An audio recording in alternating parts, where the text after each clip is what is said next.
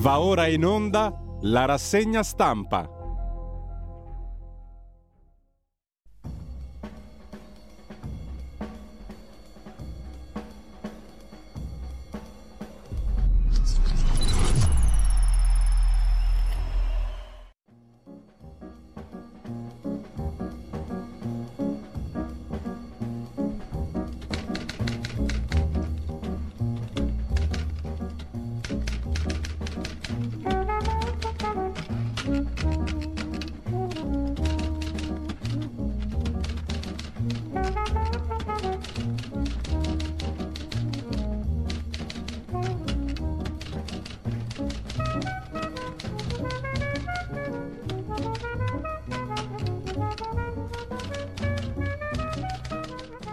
Cordiale buongiorno a tutte le ascoltatrici e a tutti gli ascoltatori. Da Giulio Cainarca, ben trovati all'appuntamento con la rassegna stampa. Sono le 7.31 di venerdì 20 maggio e come al solito vi ricordo il sito radiolibertà.net. Tutto quello che vi e ci serve sta lì dentro.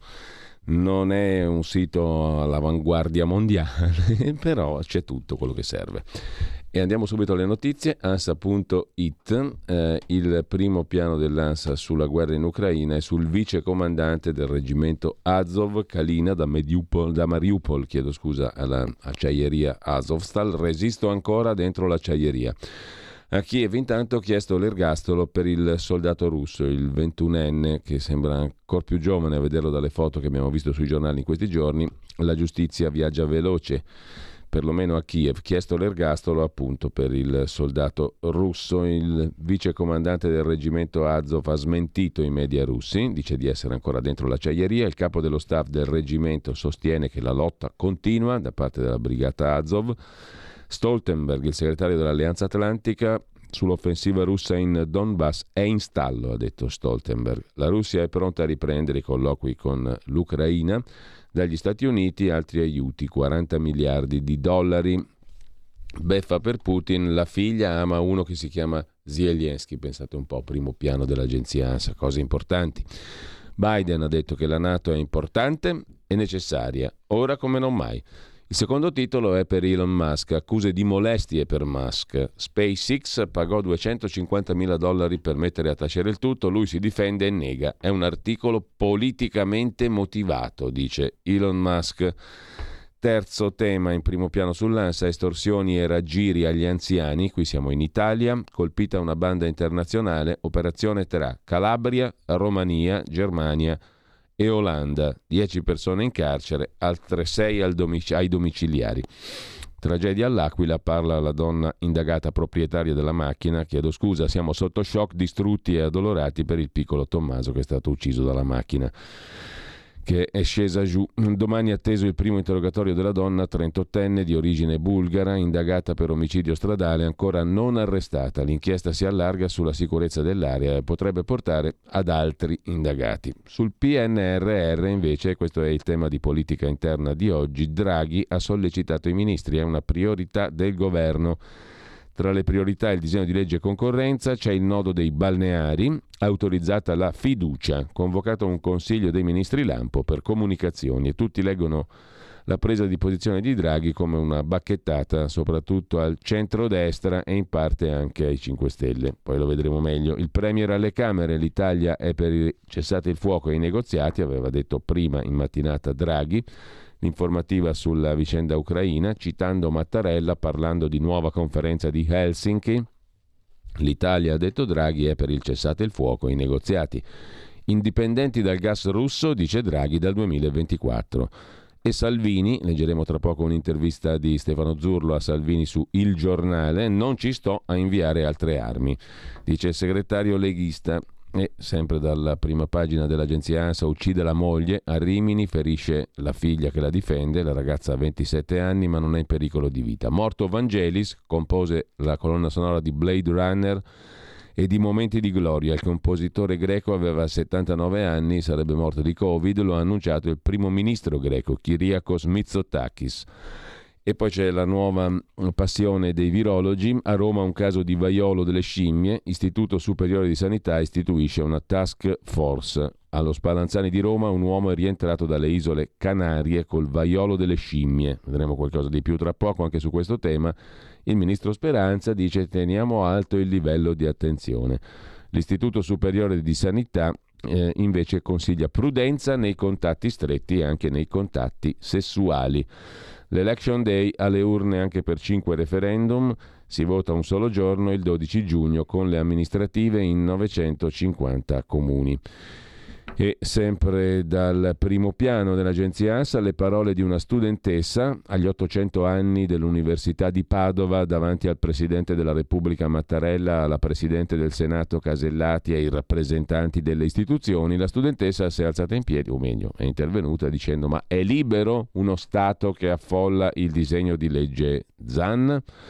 Con questo lasciamo l'agenzia ANSA. C'è l'intervista a Matteo Salvini in primo piano, della quale abbiamo detto prima, sul giornale, pagina 4, Stefano Zurlo, intervista al segretario leghista. Il giornale sintetizza così, poi dopo lo vediamo tu, tutta l'intervista la leggiamo in dettaglio. Comunque è la tempesta perfetta. I sabotatori di Draghi sono a sinistra col disegno di legge Zan che abbiamo appena citato per le parole della studentessa Padova. I timori per la crisi tra grano e gas. Il centrodestra migliora la vita delle famiglie. Vedi il caso del catasto, dice Salvini. 5 Stelle, nessun asse precostituito con Conte, ma su alcuni temi posizioni avvicinabili. Sorpreso dal Consiglio dei Ministri, dice Salvini, le priorità restano pace e lavoro. Poi leggeremo l'intervista nel suo complesso. Intanto un dato particolare dall'agenzia ANSA, una notizia, la vedremo ripresa anche in particolare da avvenire, il 51% dei quindicenni in Italia, metà, poco più della metà, è incapace di capire un testo scritto. Incredibile ma vero, Save the Children parla di dramma per la tenuta del paese. In effetti non è esagerato parlare di dramma.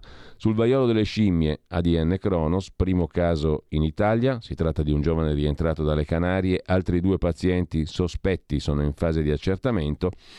Prende la parola il professor Matteo Bassetti, direttore della clinica di malattie infettive del Policlinico San Martino di Genova. Avremo migliaia di casi, non c'è terapia, chi ha già fatto a suo tempo il vaccino contro il vaiolo è protetto, dice. Il professor Bassetti, sintomi, contagiosità per l'uomo e diffusione, che cosa sappiamo sul vaiolo delle scimmie? Scrive Veronique Virgilio su AGI, Agenzia Italia. L'Organizzazione Mondiale della Sanità sta studiando i primi casi registrati in Spagna e Portogallo, dove è stata già proclamata l'allerta nazionale su questa questione del vaiolo delle scimmie. Mentre dall'AGI c'è il punto su Stati Uniti e Russia che litigano su chi sta causando la crisi alimentare mondiale, ne ha parlato anche Draghi alle Camere ieri, la questione del grano, Kiev, l'Ucraina lancia l'allarme alle Nazioni Unite, il raccolto di grano è dimezzato, Mosca replica, da un lato ci impongono sanzioni folli, dall'altro ci chiedono di garantire l'approvvigionamento di cibo, si decidano.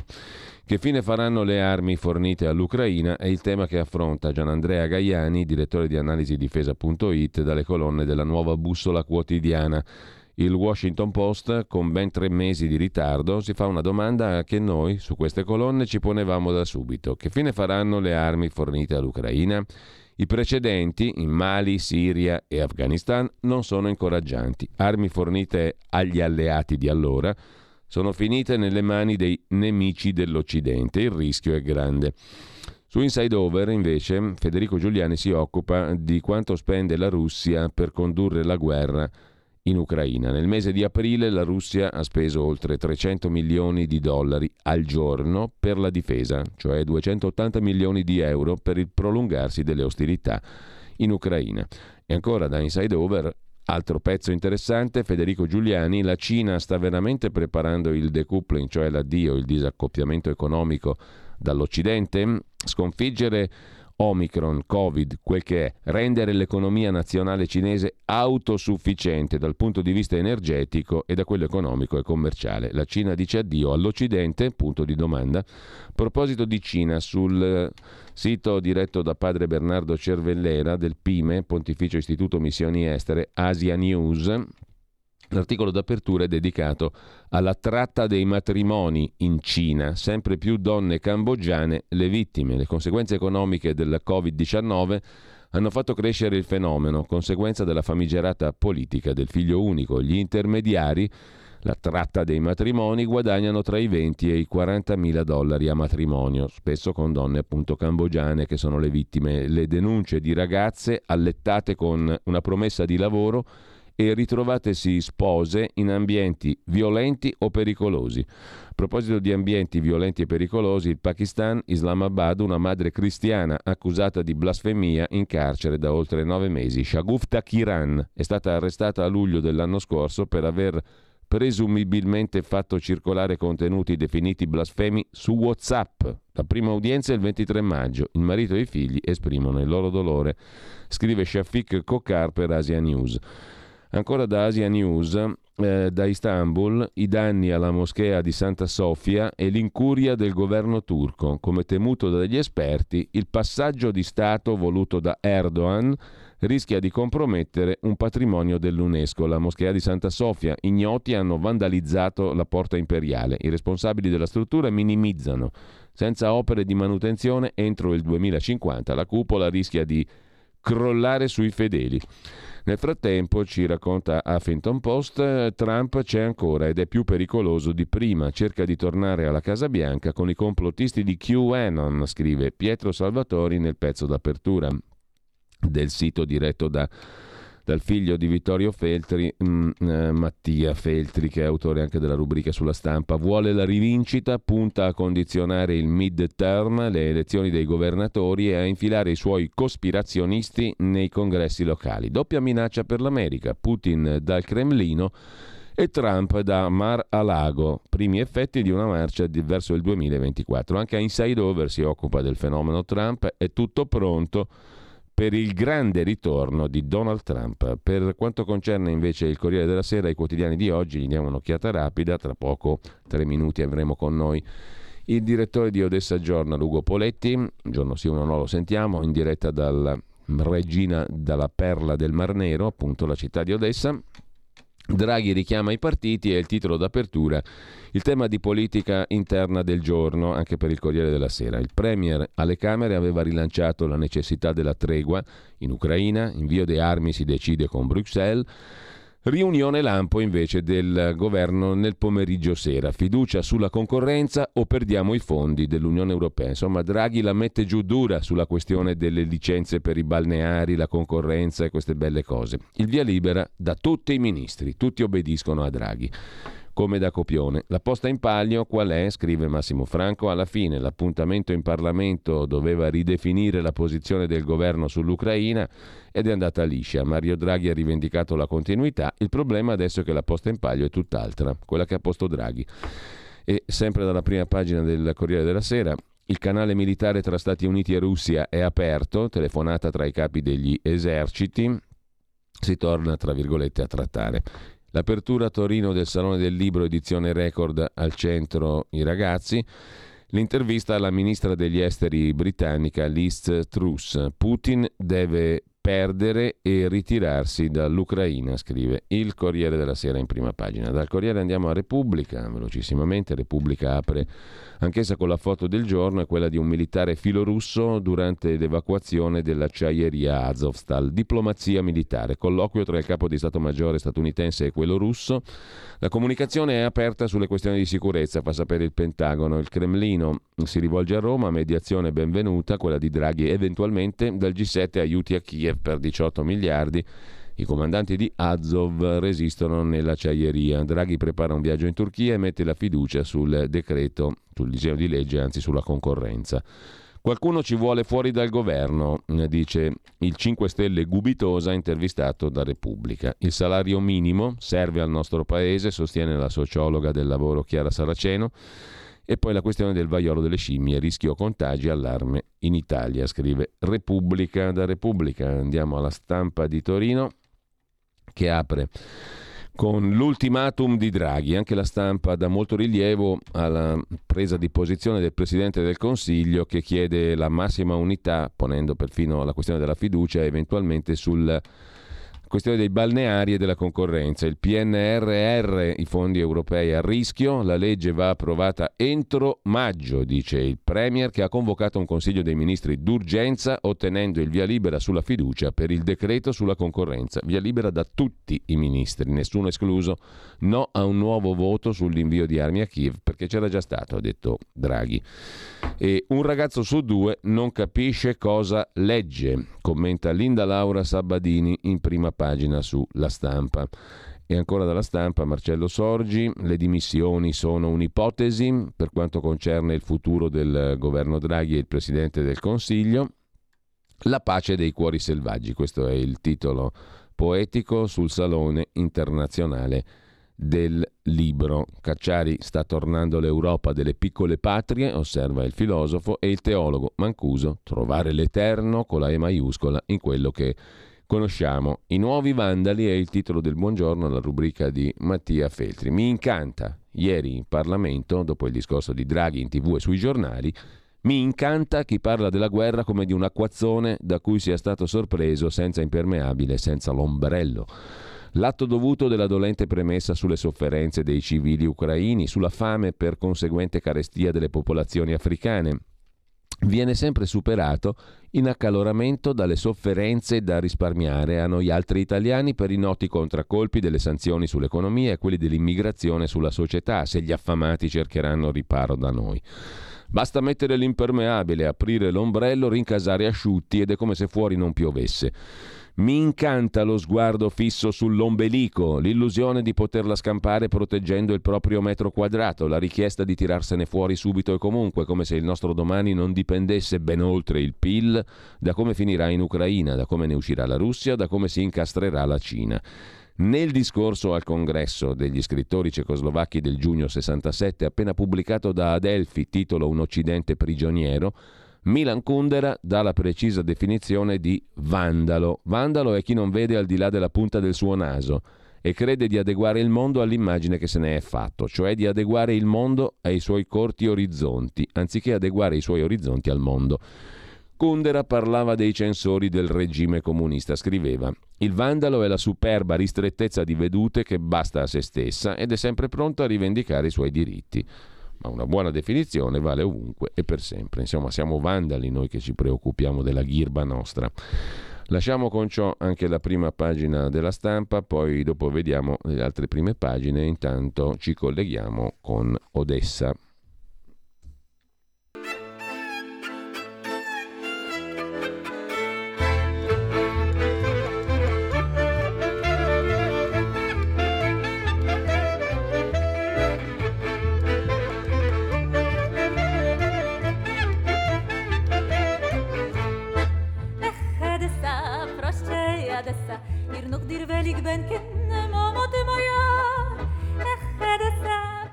Stamattina non ci vediamo con il direttore di Odessa Journal, siamo in telefonica, ma um, dovrebbe essere già collegato con noi Ugo Poletti, appunto direttore di Odessa Journal.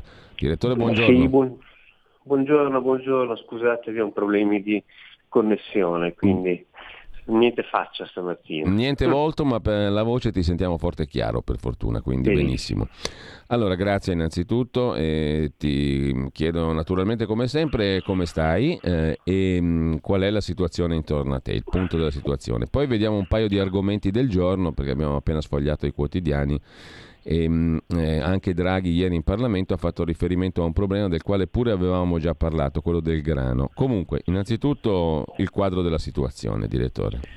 Ma il quadro della situazione diciamo, non è sostanzialmente cambiato da quando ci siamo sentiti eh, due giorni fa, eh, anzi abbiamo passato fortunatamente ieri una giornata tranquilla, eh, quasi priva di allarmi. la situazione è quella di mm, adesso mi stanno chiamando proprio da Radio Libertà. Si vede che è ah. ritornata la, la linea però adesso rimaniamo qua. Ehm, per cui dicevo quello che ormai eh, comincia a essere eh, interessante è che apparentemente ci sono cedimenti dal punto di vista di comunicazione per ora eh, sul fronte russo eh, perché alcuni alti ufficiali eh, alcuni diciamo, esponenti eh, stanno mandando dei segnali di apertura mh, mm, che vanno presi insomma con, con, le pinze, ma dall'ambasciatore russo eh, a Washington, eh, Antonov, che ha fatto un'affermazione alcuni giorni fa dicendo noi non capitoleremo mai allora che un, che un, esponente russo dica non capitoleremo eh, mostra già una debolezza, come dire, è stata presa in considerazione che ci sia questa possibilità. Poi questa conversazione al telefono tra gli alti vertici americani e russi, una linea rossa che si era interrotta nelle settimane scorse, adesso si è riaperta, che significa quando parlo di militari di alto livello questo aiuta a evitare incidenti o fraintendimenti. E eh, quindi sembra che eh, forse il, tutto l'establishment russo si sia reso conto o non riesca più a nascondere il fatto che c'è una situazione sul campo di battaglia a loro sfavorevole. Ultimo clamoroso, questo analista colonnello in pensione dell'Armata Rossa che nel primo canale televisivo eh, sì. afferma che la guerra non sta andando bene, di fatto l'ha detto con grande shock della presentatrice che era in studio e allora questo significa che se qualcuno ha lasciato quel dibattito da segreto, perché sicuramente ne parlano tra di loro, diventi pubblico, è un segnale che non c'è più questa coesione, questa, questa ostinazione. Vediamo cosa succede. Sì, ehm, e a proposito di vediamo cosa succede, mh, mm, ti chiedo direttore, mm, che mm, effetti sta avendo sulla vita quotidiana, perché noi qui parliamo di rincari del, dei sì. carburanti, parliamo di rincari anche in prospettiva delle materie prime, quindi del cibo, del, di ciò che serve per la vita quotidiana e di inflazione che schizza. Lì in Ucraina com'è il costo della vita? Ma in questa vita apparentemente non, eh, sta, chiaramente gli generi alimentari è tutto subito i rincari, me ne rendo conto perché quando si va a fare la spesa si vede che il eh, succo di frutta per esempio ha avuto un ricaro del, del, del 10 al 20% a seconda delle marche, quindi i rincari li vediamo, li vediamo perché chiaramente tutta la, eh, l'economia è sotto pressione, il, i rifornimenti sono sotto pressione. Il cambio è rimasto stabile, quindi, eh, e poi c'è il problema dei carburanti che inizia a essere una, una, una, un bene eh, non difficilmente disponibile. Eh, la cosa, la cosa diciamo, l'emergenza ucraina naturalmente mm. è eh, le aziende chiuse a causa della guerra, la maggior parte, e soprattutto questo benedetto export che è la fonte, una fonte de, di reddito indispensabile per, per il paese. Eh, come sappiamo tutte le commodities alimentari, grano, semi di girasole, i cereali che sono fondamentali per la catena alimentare di altri paesi sono bloccati nei porti. A proposito di produzione, la questione del grano, ne ha parlato ieri in Parlamento in Italia anche il Premier Draghi no? e l'ONU chiede un corridoio sì. per sbloccare la situazione. Ecco, ti volevo chiedere, fare un passo indietro, perché l'altro giorno abbiamo parlato con il collega e amico Carlo Cambi di questa questione. Carlo Cambi, come forse tu saprai, è un giornalista economico, era il caporedattore di Repubblica, ora scrive sulla verità di Maurizio Belpietro su Panorama e mh, mm, autore di Linea Verde, esperto di temi agricoli e di economia.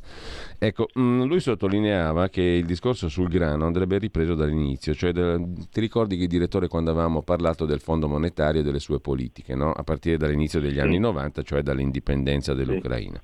Fra le questioni c'era anche quella della privatizzazione o comunque della messa alla vendita delle terre. No? Quindi la domanda che io ti faccio è oggi chi controlla questo settore vitalissimo dell'economia ucraina? Di chi sono le terre e di chi è il, eh, il profitto sulla vendita del grano? Beh, le terre sono di proprietà in larga parte, anzi quasi, quasi, quasi completamente, di operatori locali, nel senso che eh, facendo un passo indietro, eh, questo problema della privatizzazione delle terre è un problema annoso. Quando in Ucraina si vide quello mm. che succedeva in Russia con le privatizzazioni, decisero una cosiddetta moratoria, cioè sono vent'anni che fino, fino, a un anno fa, fino allo scorso giugno, sono, per vent'anni nessuno poteva vendere terreni agricoli, cioè hanno congelato le proprietà in diciamo, una miriade di proprietari locali, insomma tutti quelli che si sono trovati, che erano già contadini, eh, teoricamente erano proprietari del loro, del loro, terreno. Però questo blocco nella compravendita cosa faceva? Faceva sì che eh, diciamo, la gestione dei terreni era sotto una supervisione, se vogliamo, burocratica pubblica. Poi si riusciva attraverso sotterfugi come l'affitto del terreno a un altro, a un'azienda più grande, insomma si sono creati comunque dei potentati agricoli, però sempre di capitali imprenditori locali.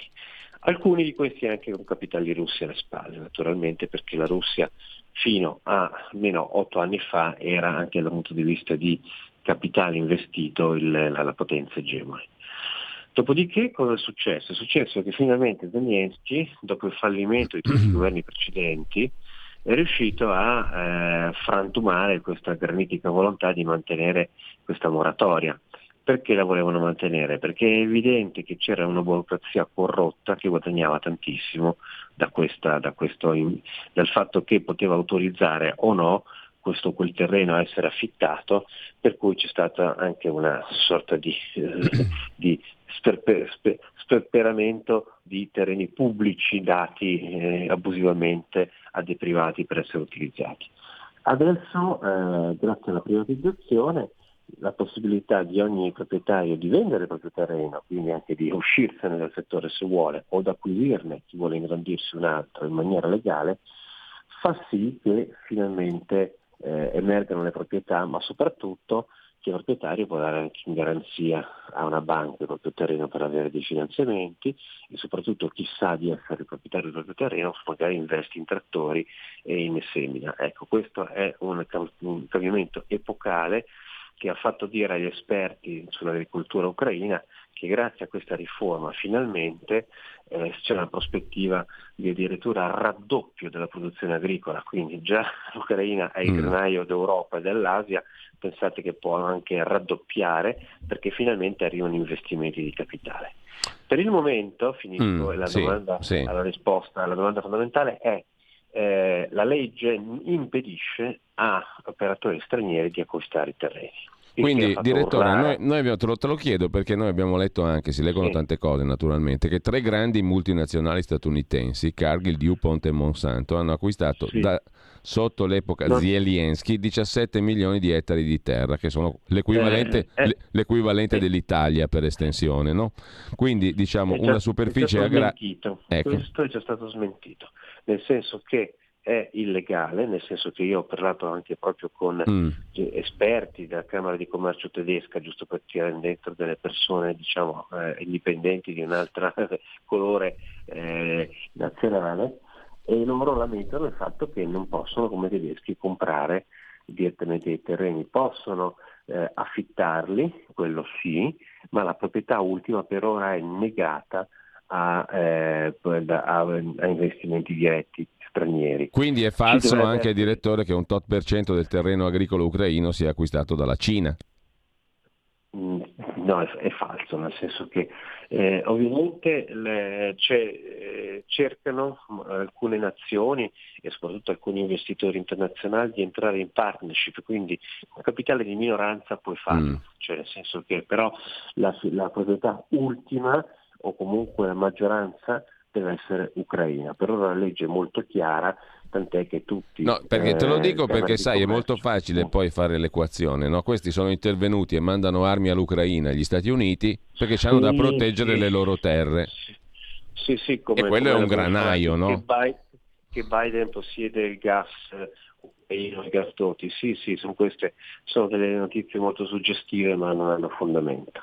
Ecco, no, basta essere chiari perché uno le legge e magari poi dice, capisci cosa voglio dire, direttore, no? Se ne leggono tante. E quindi eh, questo è un, altro aspetto. Secondo te realisticamente è possibile aprire corridoi e esportare il grano? Anche perché poi c'è l'altro effetto, questo sì serio, no? Che molte nazioni sì. comunque dipendono da questi due granai del mondo certo. che sono l'Ucraina certo. e la Russia anche, no? Anche la Russia. I russi stanno dicendo, ma amici, non è che voi potete sanzionarci e chiederci di mandare in giro gas e grano come se niente fosse, certo. dal loro punto di vista. Certo. E l'Ucraina sta subendo una forte perdita per tutta questa situazione dall'esportazione del grano. Come sì. se ne esce? E come se ne esce? Allora, tecnicamente eh, l'Ucraina deve ancora esportare dai 25 alle 30 milioni di tonnellate. Normalmente i porti di Odessa ne smistano 6 milioni al mese, oggi la loro capacità si è ridotta a un milione al mese, quindi questo, questi sono i dati. E questo un milione al mese dove passa? Bah, passa alcune da vie, vie indirette che possono essere ferrovie che portano ai porti della Polonia o del Baltico, ecco, però questi, o per quanto riguarda il Mediterraneo purtroppo ci sono delle, dei colli di bottiglia, perché? perché se ci fosse una linea ferroviaria attraverso la Moldavia che funzionasse che riportasse al porto di Costanza, hai aggirato il problema. Il mm. problema è che non si sono mai strutturati e oltretutto le, le ferrovie moldave sono a scartamento sovietico, quindi sono un macello perché eh, per chi non lo sa tutta l'Unione Sovietica aveva fatto le linee ferroviarie con una distanza tra i binari diversa dalla distanza europea, il che significa che se tu devi trasportare via treno qualcosa, a un certo punto ci deve essere una stazione in cui sposti i, eh, tutti i vagoni dai dei binari di una certa dimensione a un'altra e, non, e, questo significa una spesa infrastrutturale che non tutti i paesi si sono, hanno fatto. Quindi una piccola parte di questo export riesce ad arrivare attraverso i porti fluviali della Moldavia, per esempio, fino a Costanza, però è poca roba. Certo, i russi non ce la daranno gratis questa, questa, apertura, io ne sono convinto e del resto nella loro posizione giustamente non lo dicono, è il loro ricatto, cioè l'Europa ha un capo al collo, uno è il capo al collo del gas e l'altro è il capo al collo di queste esportazioni che è il modo in cui la Russia dal loro mm. punto di vista eh, correttamente perché strategia questa stanno ricattando tutto l'Occidente. L'ultima questione che ti pongo è un'osservazione pratica che mi ha fatto una, un'amica moldava qui a Milano. Sì. Stavamo chiacchierando l'altro giorno e dico: Senti un po', ma che impressione ti ha fatto questa manifestazione? Ne abbiamo letto in Moldavia, filorussa, molto partecipata e via dicendo. Sì. E lei mi risponde dicendo: Guarda, in Moldavia più o meno la metà della popolazione sarebbe tendenzialmente filorussa, no? Sì. Eh, solo che i russi se la sono giocata malissimo con noi perché ci hanno chiesto praticamente di inginocchiarci. Per esempio, non ci comprano i prodotti agricoli, in primo luogo le mele della Moldavia perché dovevamo essere, diciamo noi, in ginocchio dai, dai russi, sì. sottometterci, altrimenti questi non ci compravano nemmeno le nostre, le nostre, produzioni agricole. Adesso con la guerra invece stanno comprando i russi perfino le mele dalla Moldavia. Ecco, questo, questa, questo racconto mi ha, mi ha, fatto, come dire, riflettere su qual è poi la, la, la realtà sui territori dei rapporti con quello che rimane comunque un orso russo che anche loro però vedono indebolito, eh? vedono molto indebolito anche dalla Moldavia, nonostante sì. la manifestazione. Lei mi diceva, guarda, se i russi fossero stati più diplomatici con noi, questi sì. si sarebbero assolutamente presi la Moldavia come ridere. Sì, ma qui c'è, mm, se vogliamo guardare in una prospettiva storica, io mi sono fatto questa opinione. No, questo Russia... te lo chiedo perché anche l'Ucraina no? aveva una nat- tu, tu ce l'hai confermato Ma... tante volte, una natura esatto. russa non, non, indis- non discutibile, cioè lì c'era un DNA anche russo, no? Ma allora, eh, diciamo che il famigerato Yanukovych, che è stato cacciato dalla rivoluzione della dignità, come la chiamano qua, noi la chiamiamo Euromaidan, e che eh, fu, eh, quindi è l'emblema poi del satrapo filorusso. Ebbene, però quell'uomo lì era stato eletto, è stato eletto nelle elezioni con sicuramente dei brogli, parte, però eh, cerchiamo di essere realisti, i brogli elettorali chi non li ha fatti? Mm. Chi non li ha fatti? Anche noi saremmo ancora una monarchia in Italia se non ci fossero stati i brogli elettorali eh, del referendum monarchia repubblica. Però ehm, normalmente i brogli elettorali influenzano quando c'è una piccola differenza tra due schieramenti, quindi normalmente vanno tra il 5 e il 10%, perché qui c'erano già tanti partiti e quindi c'era già una pluralità di, di, di, opinioni. Però cosa succede? Succede che la Russia, che aveva ancora un ascendente e un legame, poteva contare su un legame sentimentale di russofoni, eh, gente nostalgica dell'Unione Sovietica, gente legata al concetto di fratellanza russa. Si li sono giocati per l'arroganza, perché è vero, cioè, purtroppo i russi come marketing sono una frana, lo sono sia come comunicazione ma anche come marketing, cioè il soft power che c'è chiunque preferisce stare sotto gli americani che sotto i russi, perché l'aggressività dei russi, la loro, poca, la loro eh, prepotenza non è paragonabile a quella degli americani. Noi abbiamo vissuto sotto l'America e abbiamo potuto vivere, progredire e anche, anche in un clima di libertà, avendo pure un partito comunista in Italia che ha potuto comunque mm. prosperare e crescere. Quindi i russi come soft power sono una frana, come diplomazia, marketing sono una frana, inoltre quando hanno potuto mettere i loro uomini come questo Yanukovych hanno messo dei ladri, delinquenti, criminali, persone che dopo un po' hanno creato il rigetto della società.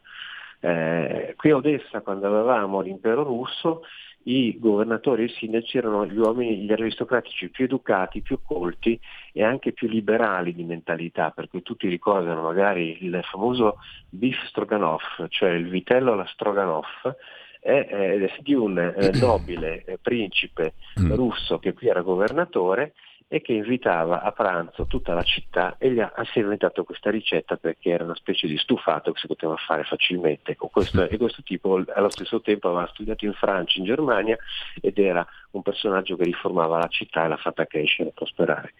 Non ci sono più quei russi, i russi di oggi, quelli che Putin esprime purtroppo, sono dei eh, esperti kleptocrati, cioè gente che arraffa l'economia di un paese, lo spolpa e diventano stramiliardari. Ecco per cui si sono giocati nei tempi in cui era crollata l'Unione Sovietica la possibilità di creare una confederazione russa dove ci fossero autonomie con un po' di rispetto ma con ancora un controllo e un'egemonia almeno culturale e economica. Questa è un'occasione persa dei russi ma perché non ci avevano le competenze, non ci avevano la visione. Allora, direttore, grazie. Eh, io ti auguro buona giornata, buona fine di settimana. Ci sentiamo lunedì, Grazie. se ti va bene. Ci, ci sentiamo lunedì, volentieri. Grazie Buon mille. Weekend. Buona fine settimana a Ugo Poletti, direttore di The Odessa Journal.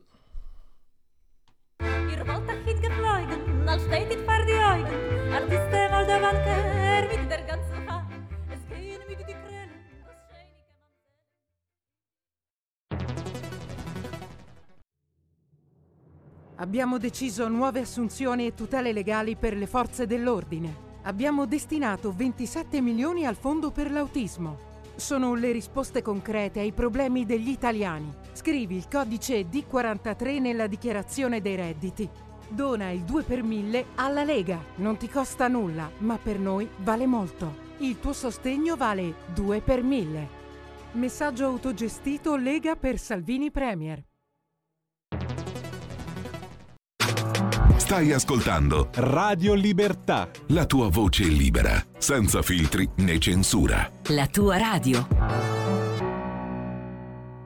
E a proposito di Russia, Ucraina, Euromaidan 2014, la piazza, i tumulti di piazza del 18-19 febbraio 2014 che rovesciarono l'appena citato presidente Viktor Yanukovych, filo russo anti-Unione Europea Sentiremo il controcanto rispetto a quanto abbiamo sentito adesso alle 11.05 con Eliseo Bertolasi, che in quella piazza c'era in quei giorni corrispondente dell'agenzia di stampa Sputnik, che adesso è stata chiusa, collaboratore di analisi difesa, redattore di geopolitica, laureato in lingua e letteratura russa e in scienze antropologiche. Sarà nostro ospite e ospite eh, di Pierluigi Pellegrin in Oltre la pagina alle 11.05.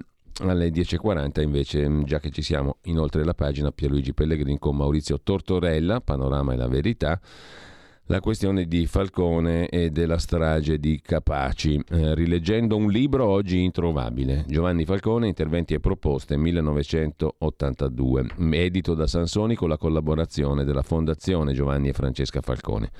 È un libro interessante, introvabile, che ci fa scoprire che si sono impossessati in molti del ricordo di Falcone, molti che hanno pareri opposti rispetto allo stesso Falcone. Sulla separazione delle carriere, per esempio, più volte Falcone ne aveva sostenuto l'assoluta necessità in conseguenza della riforma del processo penale dell'89.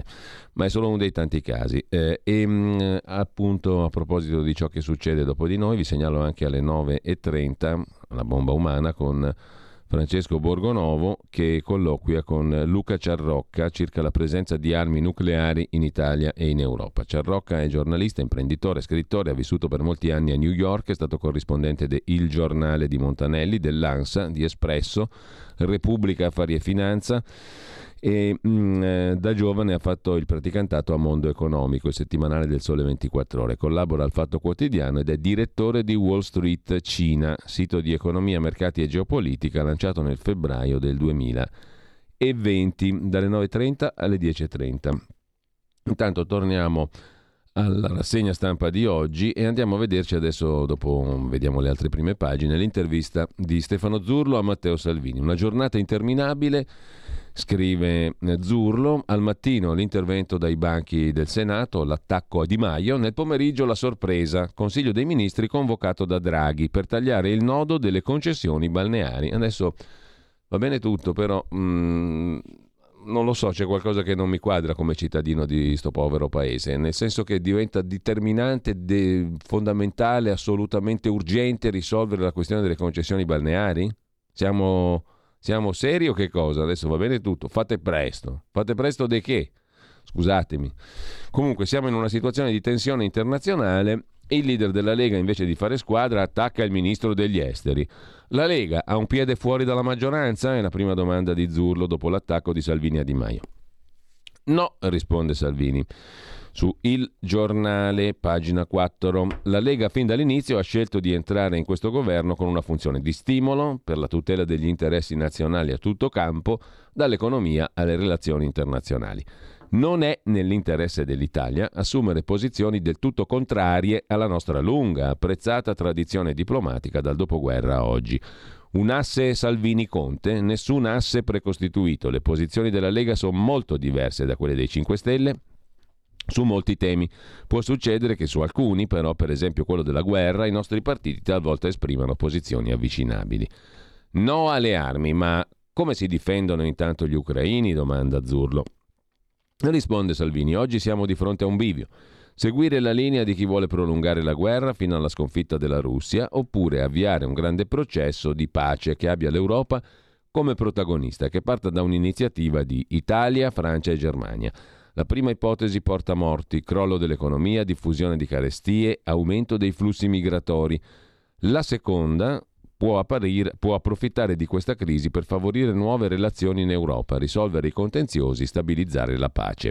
A mio giudizio gli ucraini, prosegue Salvini, vanno difesi soprattutto con una vigorosa, coraggiosa iniziativa diplomatica.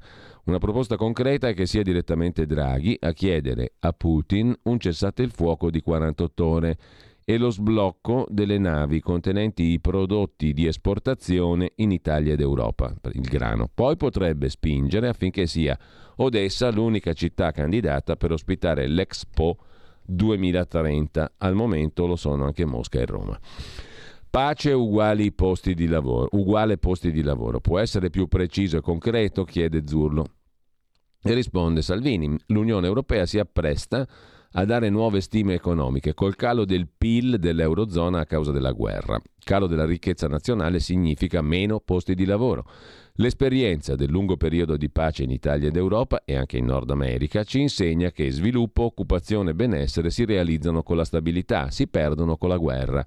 Stiamo assistendo a una drammatica riduzione del fatturato delle imprese, al calo della domanda interna, all'aumento dell'inflazione, all'esplosione dei costi energetici e a difficoltà a reperire materie prime. Lei teme che la crisi del grano, chiede Zurlo, porti a una nuova ondata migratoria? Risponde Salvini, siamo alle soglie di una tempesta perfetta. Crisi energetica, crisi alimentare si innestano su una situazione già critica. Russia e Ucraina insieme rappresentano quasi il 30% delle esportazioni mondiali di grano. Molti paesi del bacino mediterraneo dipendono dall'Ucraina per gran parte delle loro importazioni. L'Africa orientale, che soddisfa la maggior parte della propria domanda di grano attraverso le importazioni, ottiene il 90% del grano importato da Russia e Ucraina. La FAO prevede che il numero di persone denutrite a livello globale raddoppi. Perché distinguere gli ucraini da altri migranti? Un conto sono i profughi, un conto i migranti economici, prosegue Salvini. Ogni persona che fugge dalla guerra va aiutata. ma non possiamo farci carico di tutti coloro che cercano di migliorare le proprie condizioni sociali al di fuori delle regole. Al 19 maggio, dall'inizio dell'anno, sono sbarcate in Italia 16.600 persone contro le 13.300 dello stesso periodo di un anno fa. Dati allarmanti, anche per questo ho chiesto al presidente Draghi un intervento diretto. Oggi la guerra innanzitutto in Europa coinvolge un popolo europeo che ha radici culturali, penso in particolare alle radici cristiane simili a quelle del popolo italiano, che vuole condividere con noi i valori europei. È chiaro che noi abbiamo verso il popolo ucraino un particolare dovere di solidarietà. Per l'Africa occorre una politica diversa la Lega vuole avviare un grande piano di cooperazione per lo sviluppo dei paesi africani, formazione, agricoltura, sanità e ricerca. Il centrodestra, ultimo argomento di conversazione col giornale, è diviso. La Meloni ha usato parole di fuoco. Come le risponde? Il centrodestra, afferma Salvini, è maggioranza nel paese, ma deve confermarsi unito e credibile. Io non voglio essere il primo degli sconfitti, spero che nella coalizione tutti la pensino così. Il centrodestra di governo, sono felice di sottolineare l'impegno del sottoscritto e del presidente Berlusconi, è determinato a migliorare i provvedimenti per famiglie e imprese, come già successo su catasto e delega fiscale. Sono d'accordo con Draghi, conclude Salvini. È importante utilizzare i prestiti europei, ma nelle ultime ore le priorità mi sembrano pace e lavoro. Mi ha sorpreso la convocazione d'urgenza del Consiglio dei Ministri per il disegno di legge concorrenza. Voglio chiarire che i sabotatori del governo vanno cercati a sinistra. Penso a Letta che, insistendo col disegno di legge Zan, fa un'evidente provocazione. A Conte che vota contro i termovalorizzatori, contro il progresso. Noi badiamo al sodo, come faremo anche a giugno, con i decisivi referendum per cambiare la giustizia. Così. Matteo Salvini sul giornale, intervistato da Stefano Zurlo e noi torniamo adesso alle prime pagine dei quotidiani, eravamo alla stampa, andiamo alla verità di Maurizio Belpietro Apertura dedicata all'Unione Europea che ci frega pure il gas eh, che abbiamo, i costi della guerra sulle nostre spalle, scrive Belpietro, nessuna condivisione di debiti e immigrati, ma appena Germania e compagnia cominciano a vedere lo spettro della crisi energetica, ecco che l'Europa sbandiera la solidarietà europea, cioè chi ha riserve e flussi dall'Africa, noi, deve cederne parte agli altri paesi. Daniele Capezzone e Carlo Tarallo si tratta, segnali da Washington, Mosca e Berlino, mentre l'Ucraina incassa i primi no sulle armi statunitensi e dalla Germania sull'ingresso nell'Unione Europea, ripartono le trattative. A centropagina è ancora Maurizio Belpietro a occuparsi della questione di Draghi che sta preparandosi una via di fuga dal governo, con questa questione che ha messo l'accento Draghi sulle spiagge, sulla concorrenza. Diktat del Premier ai ministri, fiducia, mettere la fiducia del governo sulle spiagge, subito la legge sulla concorrenza o me ne vado. È solo il primo di una lunga serie fino all'incidente. Insomma, Draghi sta cercando l'incidente per andarsene fuori dalle scatole. In anticipo il governo rischia di ballare, il Premier non ne ha voglia e sta preparando la via d'uscita. Super Mario non si farà travolgere dalla campagna elettorale in piena crisi economica. Anche Mauro Bazzucchi si occupa del diktat di Draghi. Si fa come dico io, convocazione a sorpresa del Consiglio dei Ministri sul disegno di legge concorrenza o c'è l'accordo di tutti disciplinatamente o fiducia entro maggio, ma sui balneari è scontro con Forza Italia e Lega.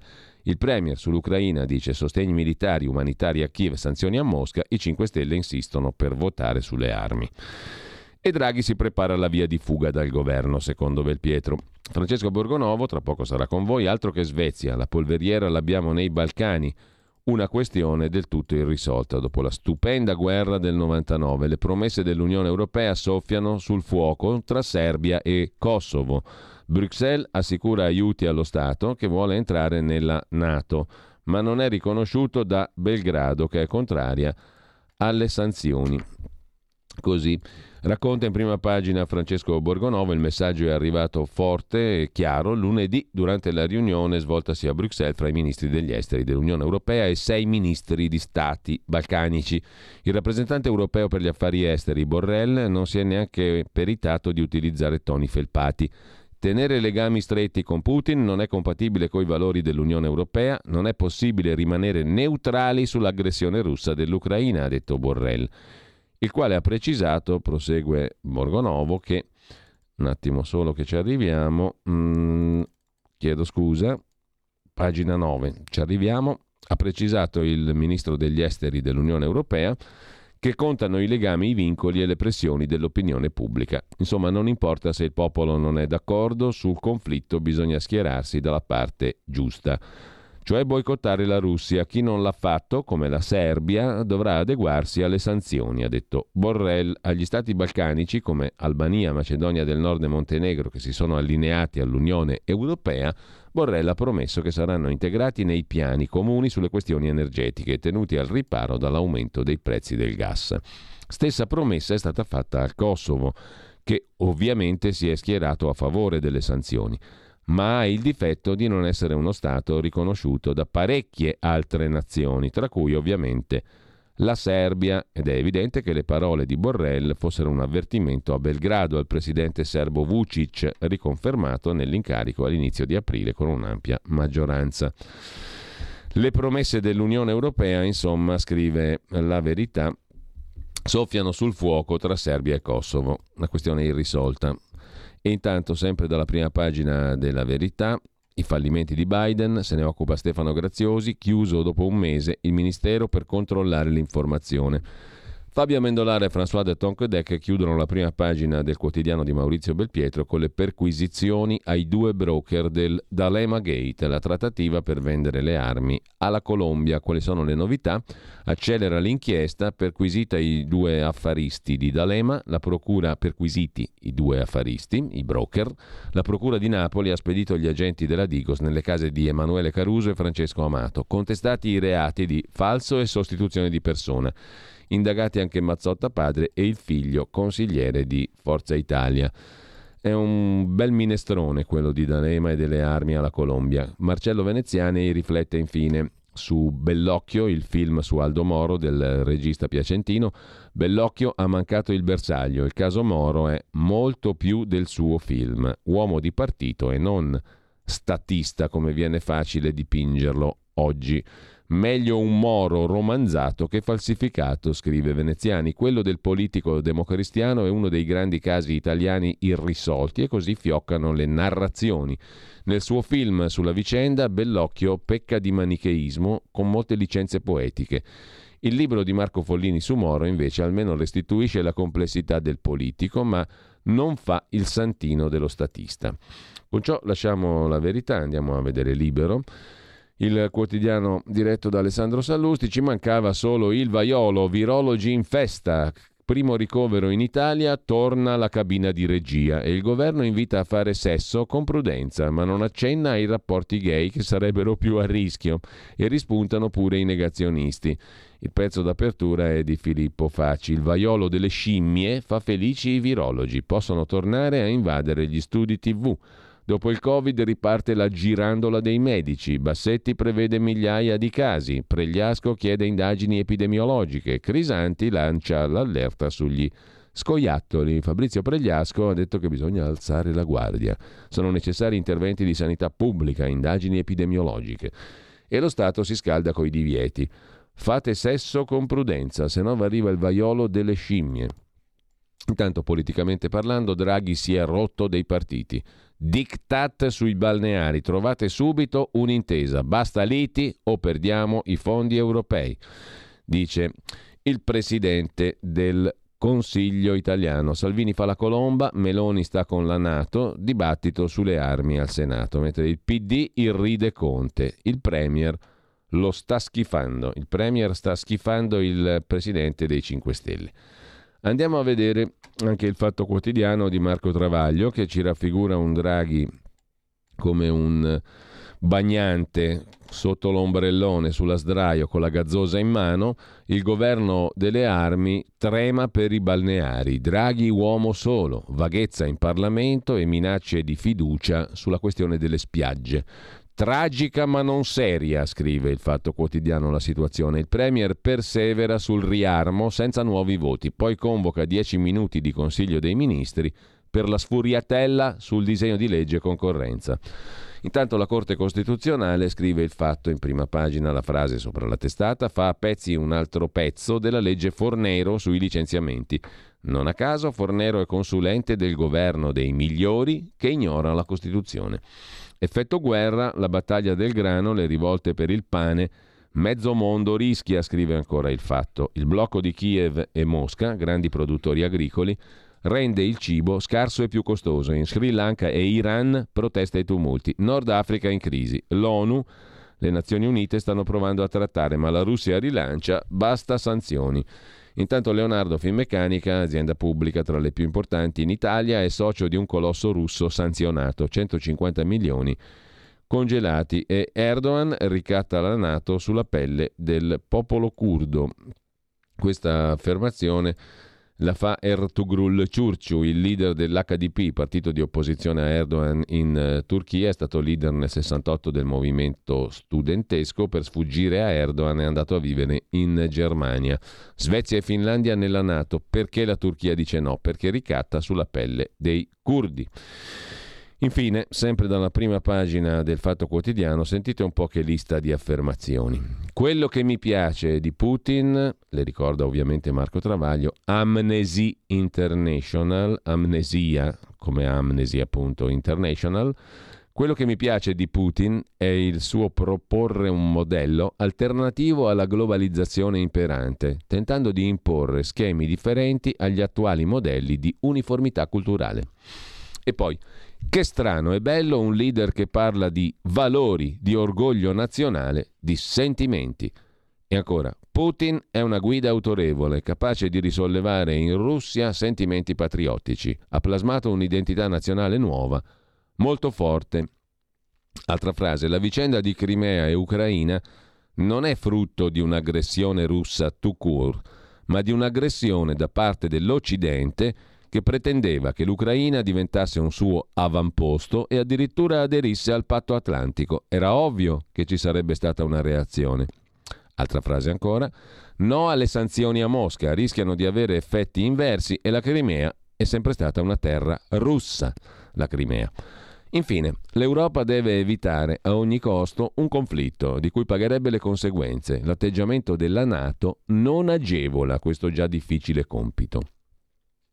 Ebbene, scrive Travaglio dopo aver fatto tutte queste citazioni, chiunque oggi provasse a ripetere una sola di queste frasi che al netto dell'ammirazione per quel figuro di Putin sanguinario sono puro buonsenso, verrebbe bollato a fuoco col marchio di infamia del putinismo, conficcato in una o più liste di proscrizione, bandito dal consesso civile, confinato nel ghetto con Spinelli, Orsini, Di Cesare, Canfora e altri putribondi figuri.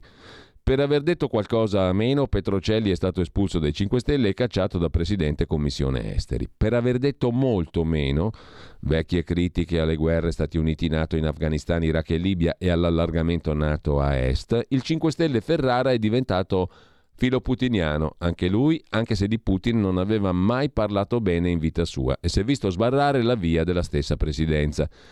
Invece quelle frasi di cui sopra le ha pronunciate la forzista e figlia d'arte Stefania Craxi nel 2016, due anni dopo l'invasione della Crimea, sette anni dopo la fine della guerra in Cecenia, dieci anni dopo gli assassini di Anna Politkovskaya e Alexander Livtinienko.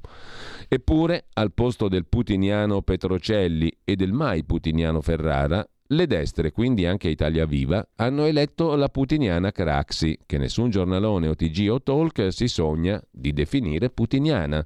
Anzi, tutti esultano perché finalmente la Commissione Esteri ha una guida atlantista, tripudia pure Riotta, che al solito ha capito tutto, per non dover ammettere di avere usato la resistenza ucraina per regolare un altro conticino coi 5 Stelle, pensando di umiliare solo loro con la figlia di un corrotto.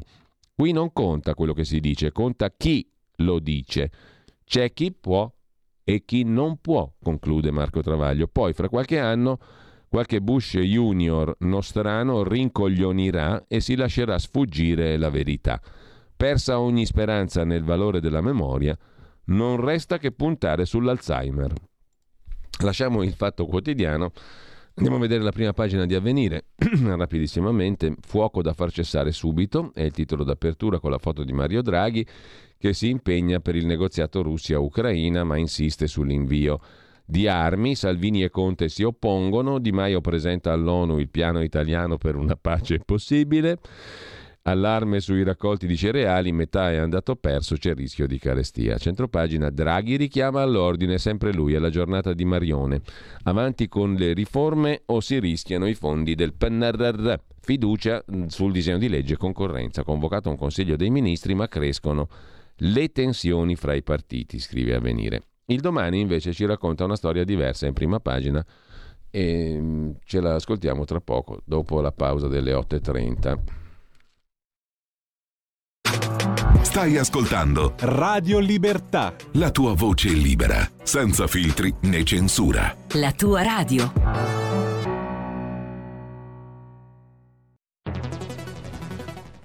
La radio è sempre di più ovunque. Io la radio la ascolto in auto con tutti i nuovi programmi, perché ho la radio DAB. E tu? Io al lavoro ascolto la radio dal mio computer. E tu? Io a casa l'ascolto dalla mia TV. E tu? Io l'ascolto dal mio telefonino, con Radio Player, l'app delle radio italiane. E tu? Io la radio l'ascolto con lo smart speaker. Oggi 35 milioni di italiani ascoltano la radio così. E tu? La radio, ovunque, sempre di più. Anche Radio Libertà è su Radio Player Italia.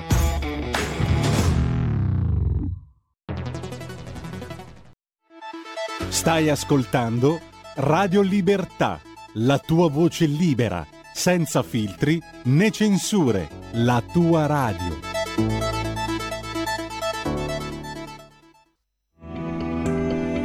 Il meteo.it presenta le previsioni del giorno.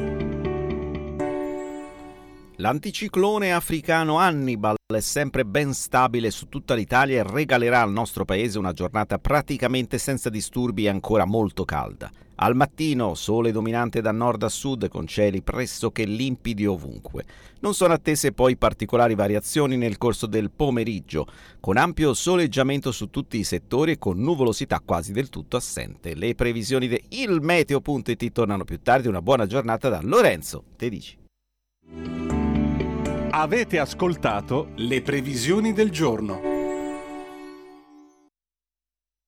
She packed my bags last night, pre-flight. Zero hour, 9 a.m.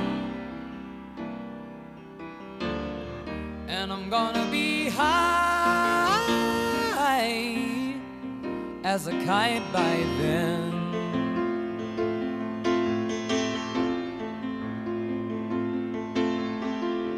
I miss the earth so much. I miss my wife. It's lonely out in space on such a timeless flight.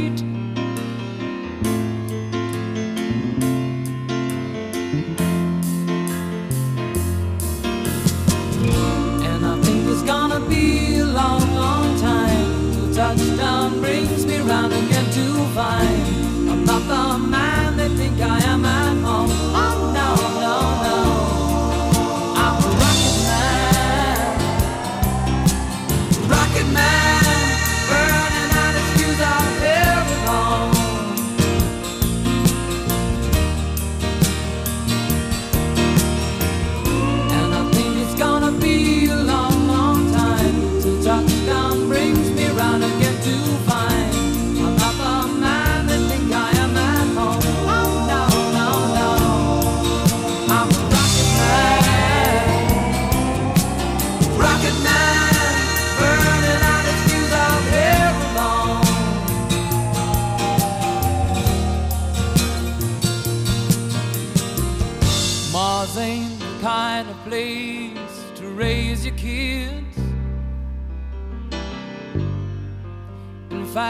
Cold as hell.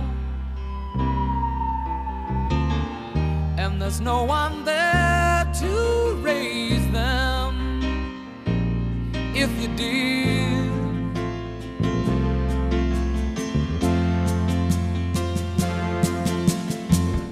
and all the science I don't understand. Is my job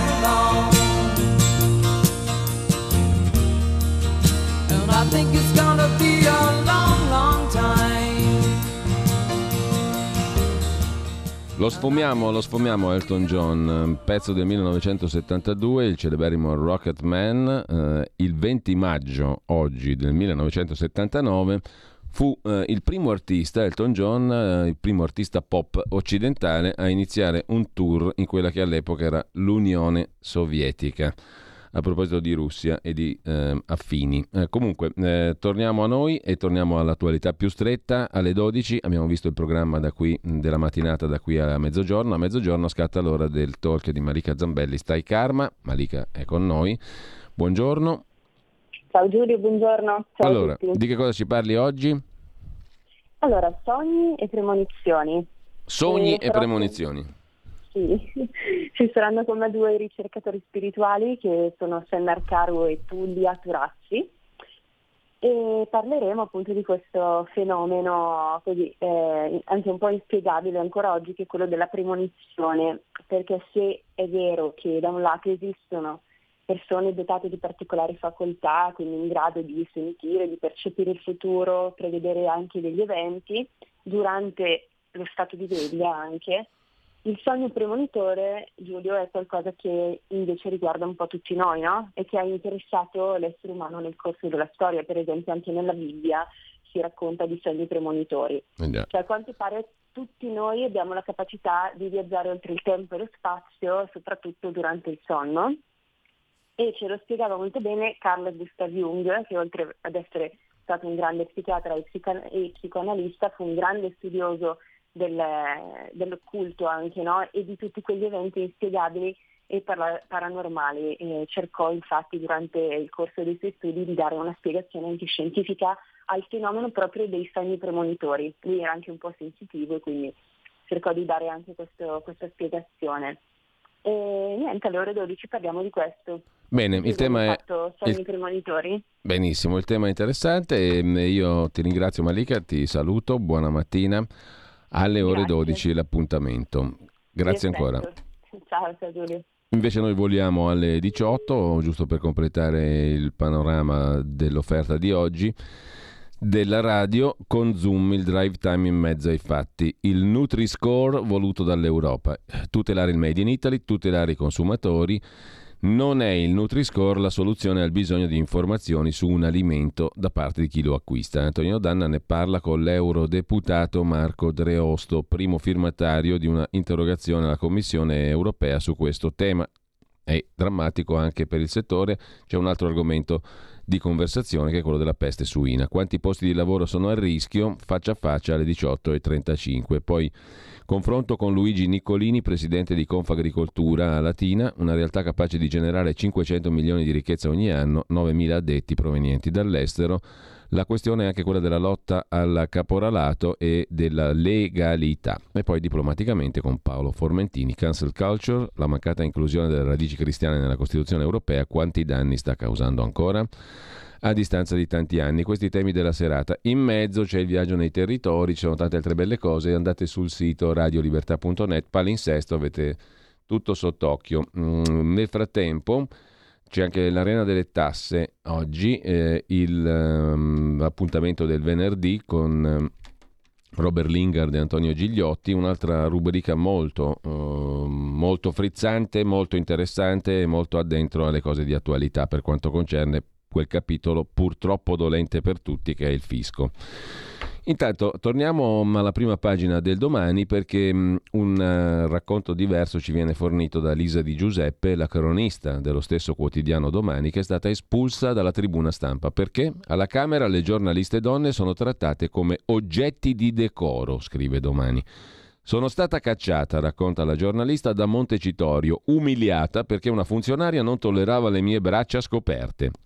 In Parlamento non c'è un dress code cioè una serie di regole per vestirsi al femminile, ma vige una legge discriminatoria nella testa delle istituzioni. Ieri mattina ho scoperto di essere inadatta, scrive Elisa Di Giuseppe, nel caso specifico inadatta alla tribuna stampa Camera dei Deputati. La ragione? Un vestito senza maniche. Sono entrata a Palazzo Montecitorio passando come sempre dall'ingresso riservato ai cronisti senza accredito permanente. Ho superato i controlli, ho ricevuto il cartellino blu che mi identifica come giornalista e sono entrata. In attesa dell'arrivo del presidente Draghi ho passato un'ora tra cortile della Camera e transatlantico. I parlamentari passano qui il tempo tra una seduta e l'altra. Ieri era pieno di parlamentari che commentavano la discussione sull'informativa che stava già avendo luogo in quel momento al Senato. Ho fatto qualche domanda a diversi di loro, tutto normale. Sono salita in tribuna per assistere al dibattito sull'informativa di Draghi, tribuna suddivisa in spazi che permettono agli spettatori di osservare. Una ventina di posti si accede con un ingresso presidiato da un commesso. Mi ero appena seduta in mezzo ad altri colleghi si avvicina una funzionaria di Montecitorio, mi chiede di coprirmi. Non era il caso che sedessi lì sbracciata, ha detto. Frequento il Parlamento da qualche anno, mai ricevuto osservazioni su come mi vesto. Come poi mi è stato assicurato anche dalla Camera, non è previsto un dress code per le donne, per gli uomini è obbligatoria la giacca. Non avendo con me alcuna giacca o foulard per coprire le spalle, me ne sono dovuta andare, sfilando tra i colleghi, scortata dalla funzionaria. È stato umiliante, scrive la giornalista del domani, Lisa Di Giuseppe.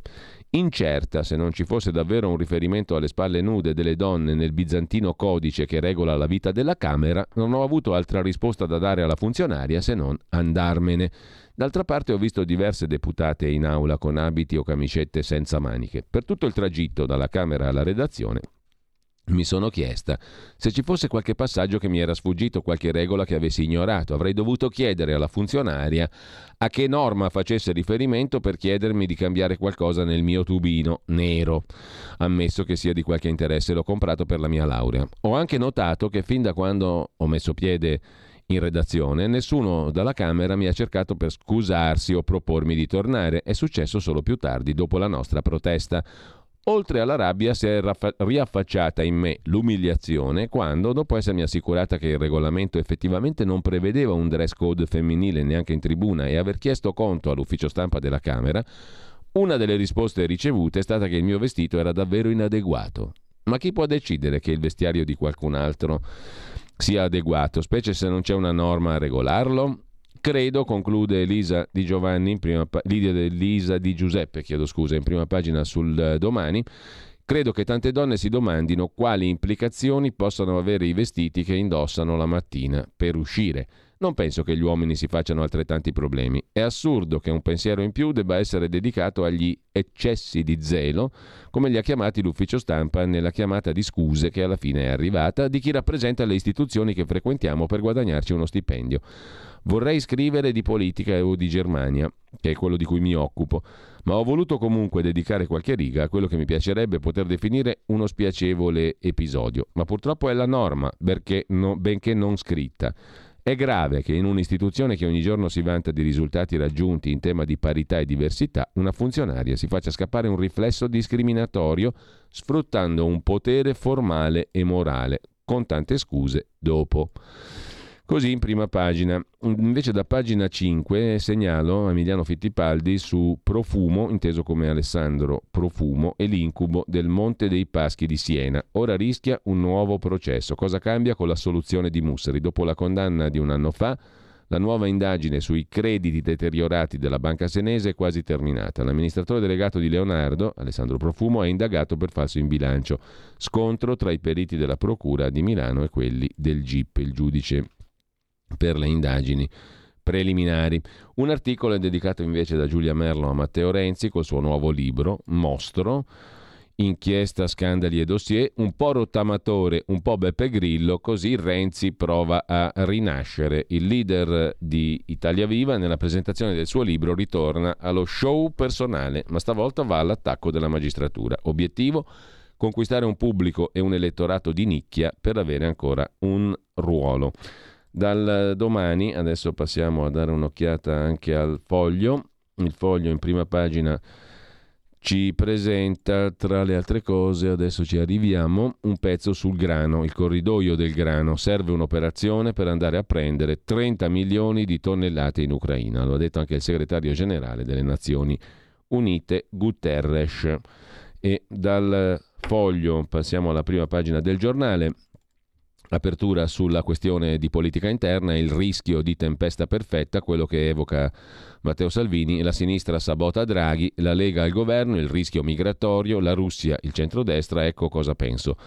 L'intervista di Stefano Zurlo a Matteo Salvini l'abbiamo già letta prima, intanto il Premier, criticato in aula sull'invio di armi a Kiev, irritato, mette la fiducia a Super Mario sul decreto balneari. Telefonata Stati Uniti-Russia si comincia a trattare e poi un tiziano, inteso come un quadro del tiziano, ritrovato da svizzeri furbetti, storia rocambolesca, potrebbe essere un falso clamoroso, scrivono Vittorio Sgarbi e Nino Materi. L'autoritratto attribuito a Tiziano è stato riconsegnato all'Italia.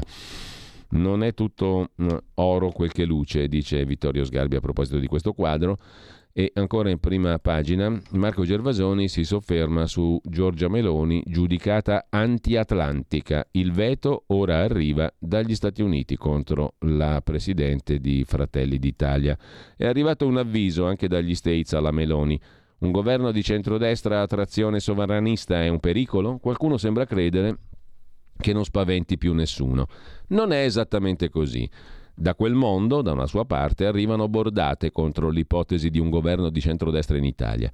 Bloomberg, uno dei principali siti della comunità finanziaria, scriveva ieri che mercati e investitori devono stare in guardia da un nuovo pericolo italiano, un governo guidato da Giorgia Meloni, in un paese non più in grado di affrontare la volatilità del 2018 come con i giallo-verdi, perché ora il suo debito pubblico supera il 150% del PIL, il debito italiano. L'autrice condisce il quadro con l'accusa di antiabortismo verso Meloni, nostalgia verso il fascismo, ma è chiaro che il problema è è il pericolo che un governo del genere rappresenterebbe per il quadro finanziario e questo da un media neppure europeo, ma statunitense, scrive Gervasoni. E, eh, lasciamo con l'emergenza giustizia, votate per il referendum, prime toghe verso il sì. Sorpresa, ci sono magistrati che voteranno sì ai referendum sulla giustizia, anzi chiamano alla mobilitazione i colleghi per il 12 giugno. Intervistati dal foglio, due di loro escono allo scoperto. Ieri li abbiamo citati. Dal giornale passiamo al giorno, Nazione, Resto del Carlino, al quotidiano nazionale.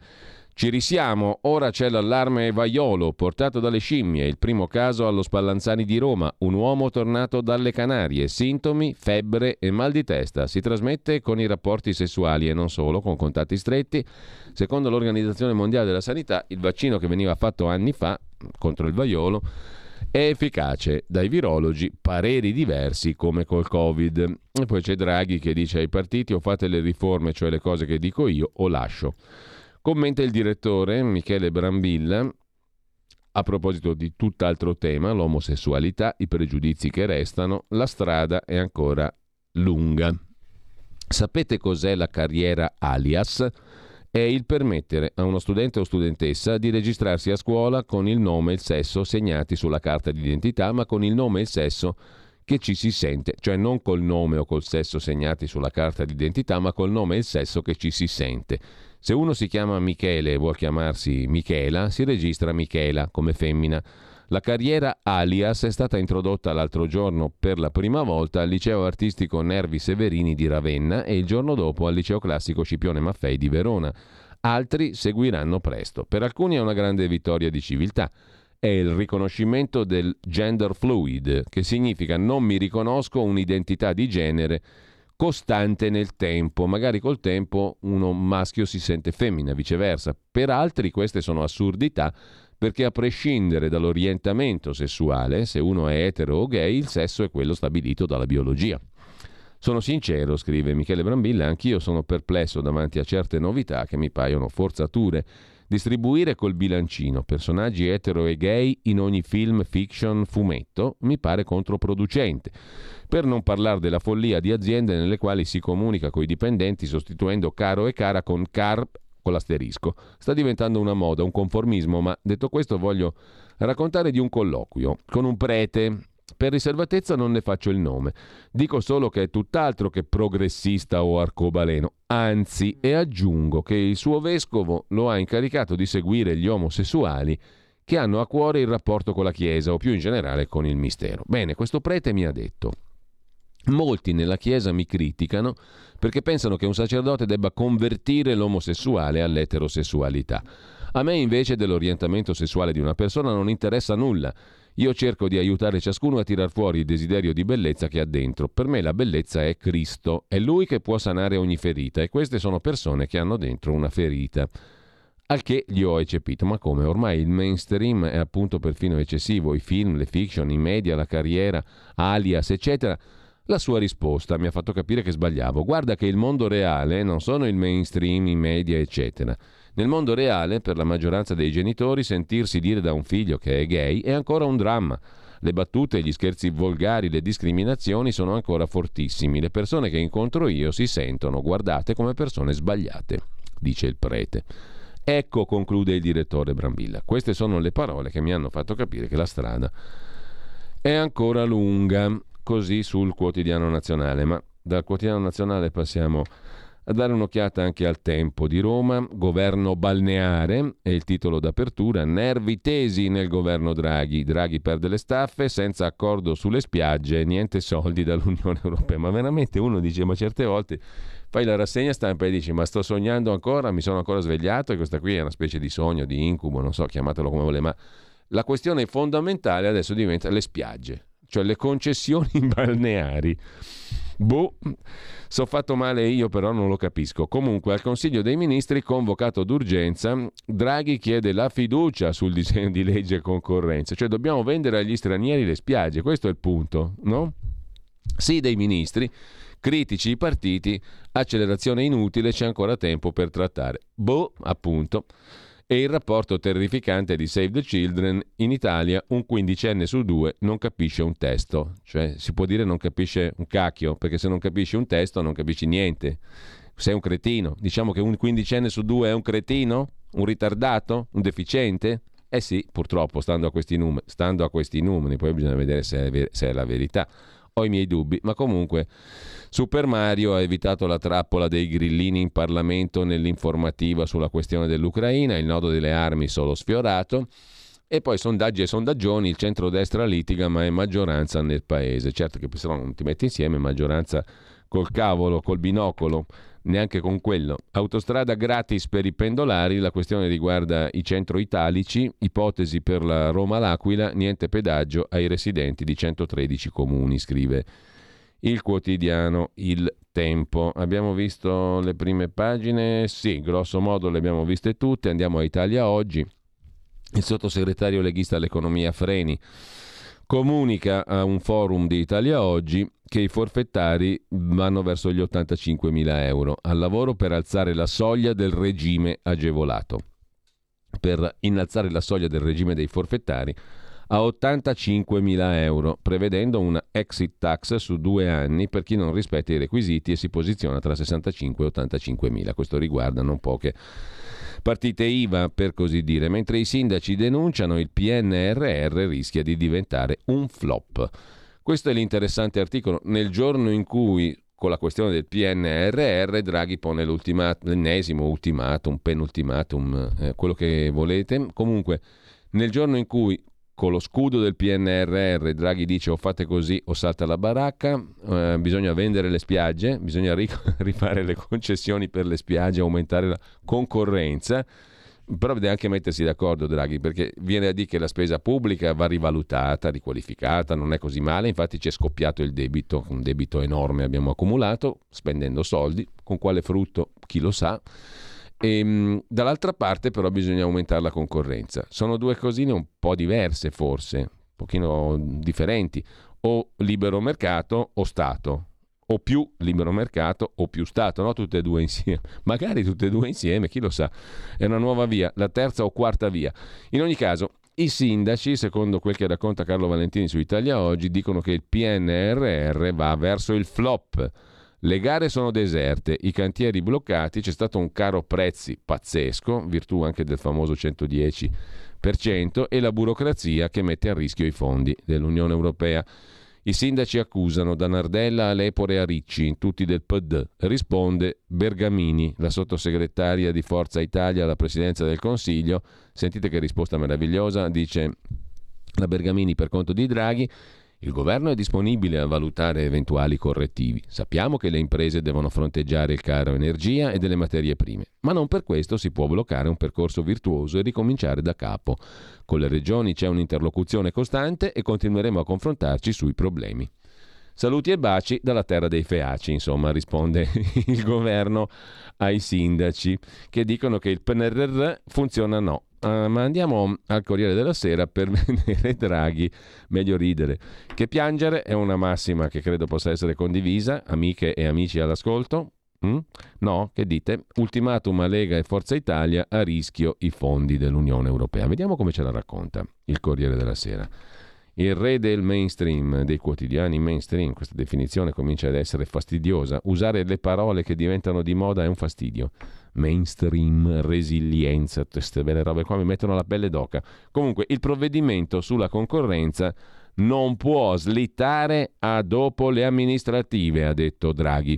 Non è accettabile ritardare ancora l'approvazione del provvedimento sulla concorrenza per esigenze elettorali. Perciò o si chiude subito un accordo oppure chiederò al Senato di votare il testo attuale e voi deciderete come comportarvi. C'è in gioco il PNRR, ha detto Draghi il quale mm, sta lasciando un tecitorio dopo il dibattito sulla crisi ucraina, il modo inusuale in cui gesticola mentre si rivolge al capogruppo di Forza Italia Barelli segnala la tensione. E quando Palazzo Chigi annuncia la convocazione urgente del Consiglio dei Ministri senza ordine del giorno, si diffonde il panico tra i membri del governo. Figurarsi in transatlantico. L'effetto drammatizzazione riesce. Alla riunione Draghi si presenta con un breve testo e spiega che sulla base degli impegni assunti con l'Europa, ce lo chiede l'Europa, è necessario approvare entro dicembre di quest'anno non solo la legge delega sul disegno di legge concorrenza, ma anche i decreti delegati. Ricorda che il provvedimento è fermo in commissione al Senato da dicembre, malgrado numerose riunioni parlamentari. Perciò Draghi è intenzionato a ottenere il voto dell'Aula sul disegno di legge concorrenza entro fine maggio e chiede di porre la questione di fiducia, siccome il mancato rispetto della tempistica metterebbe a rischio il raggiungimento del PNRR, punto principale del programma di governo. Così, nella stessa giornata, il Premier regola Conte sulla politica estera e Salvini sulla politica interna, ponendoli entrambi, i due cucù, davanti a una scelta e se il leader grillino vive l'isolamento in Parlamento sulla richiesta di un nuovo voto sulle armi in Ucraina, il segretario della Lega, insieme col capo di Forza Italia, devono subire la frattura tra i loro gruppi parlamentari e le loro delegazioni ministeriali. Insomma, si salva solo, guarda un po', il PD.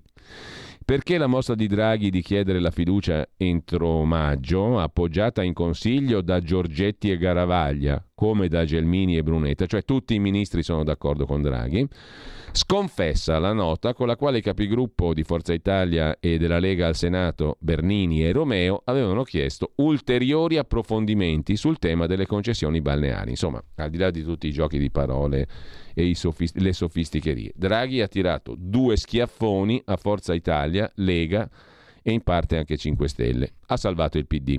Una dichiarazione maturata dopo la riunione che si era svolta a Palazzo Chigi tra i relatori del disegno di legge e gli uomini di Palazzo Chigi. Fumata nera. La Lega aveva chiesto di spostare al 31 dicembre del 25 l'entrata in vigore delle nuove norme. Il governo voleva rispettare la scadenza del 23 imposta dal Consiglio di Stato. Agli occhi del Premier questo nulla di fatto era la sconfessione degli accordi stretti con Salvini lunedì e aveva anticipato per telefono ai dirigenti dei due partiti che non sarebbe rimasto a guardare. E così è stato. Era chiaro con le forze di maggioranza che se qualcuno pensava di usare il finale di legislatura come campagna elettorale, mi farò sentire, aveva detto Draghi, con segnali inequivocabili. Il primo segnale è arrivato. I capigruppo al Senato di Lega e Forza Italia in serata hanno rettificato il tiro e hanno sostenuto di essere ottimisti sulla possibilità di arrivare a un accordo, scrive il Corriere della Sera. I salviniani, il duello con i governisti, racconta Marco Cremonesi, pesa anche il pressing di Giorgia Meloni. Il grilletto pare sia stata la nota firmata ieri da Bernini e Romeo, i capigruppo di Forza Italia e Lega al Senato.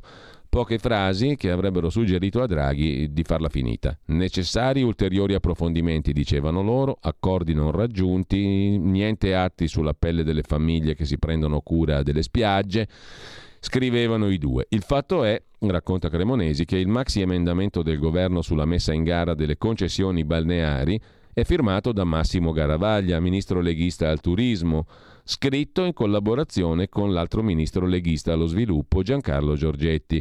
E il fatto è che Massimiliano Fedriga, il presidente leghista della conferenza delle regioni, aveva già detto sì.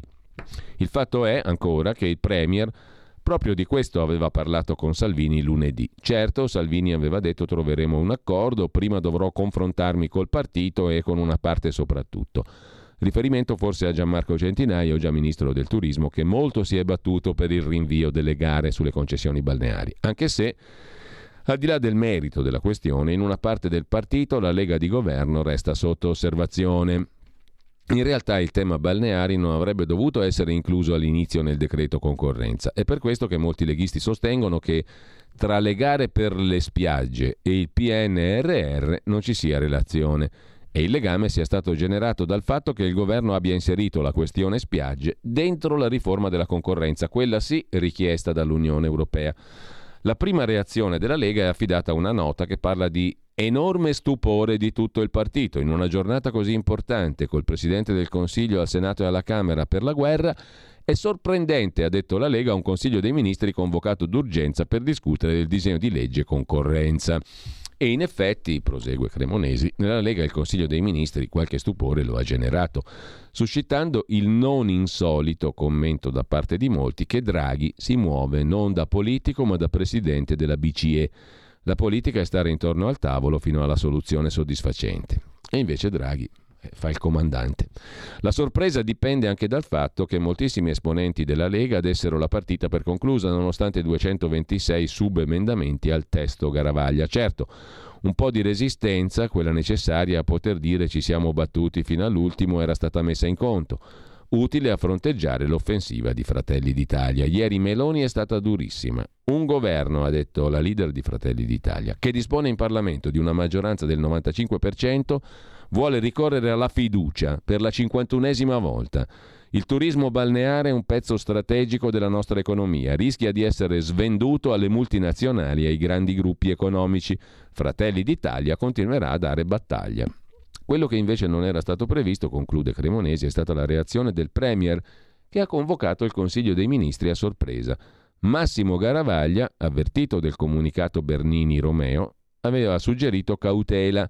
La tolleranza del Premier a lui sembrava vicina all'esaurimento, ma la nota è partita lo stesso, Draghi si è incazzato e ha fatto tutto quanto il Consiglio dei Ministri. Pensate che bella storiella. Intanto da venire c'è da segnalare il pezzo di Lucia Capuzzi da Kiev sul rincaro del grano l'incubo del mercato globale. La chiusura degli scali, lo stop alle esportazioni ha innescato una reazione a catena, allarme per 69 paesi poveri, dallo Yemen al Benin, dipendenti dai cereali ucraini. Adesso facciamo una piccola pausa, così ci ascoltiamo il secondo brano di oggi, che è un altro brano molto famoso, famosissimo, non serve neanche presentarlo.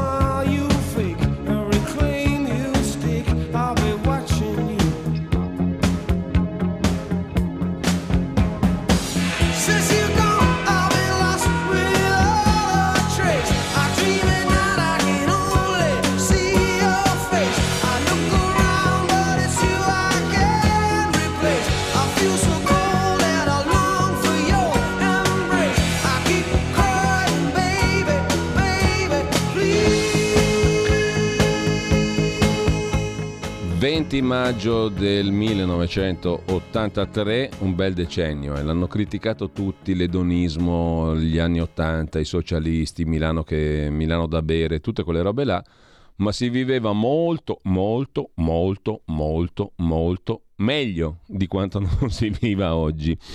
Favolosi anni 80, Every Breath You Take dei Police. Il 20 maggio di quell'anno usciva questo pezzo ed fu uno dei successi mondiali di sempre. Intanto però chiedo a Federico, che saluto e che ringrazio in regia, di preparare anche il brano numero 3, perché così ci ascoltiamo invece una perla, credo non conosciuta da molti. Si tratta di un compositore e pianista statunitense che nasce proprio oggi, anche lui, il 20 maggio del 1889 a New York. Ha composto canzoni per gli spettacoli di vaudeville, ha registrato oltre 3.000 lavori col pianoforte. La sua composizione più conosciuta è probabilmente quella che ci ascoltiamo adesso nell'esecuzione della pianista Sue Keller. Nola, considerato il primo esempio di novelty piano o novelty ragtime. Felix Arndt è l'autore di questo pezzo, se volete cercarlo poi eh, è difficilissimo da pronunciare perché il cognome Felix ci siamo, è il nome, Arndt, cioè il cognome è A-R-N-D-T, mm? quindi A-R-N-D-T, Felix Arndt e Nola è appunto questo meraviglioso pezzo, lui morì purtroppo a soli 29 anni durante il periodo di un'altra pandemia famosa, l'influenza spagnola. Comunque ci ascoltiamo Nola, Sue Keller al pianoforte.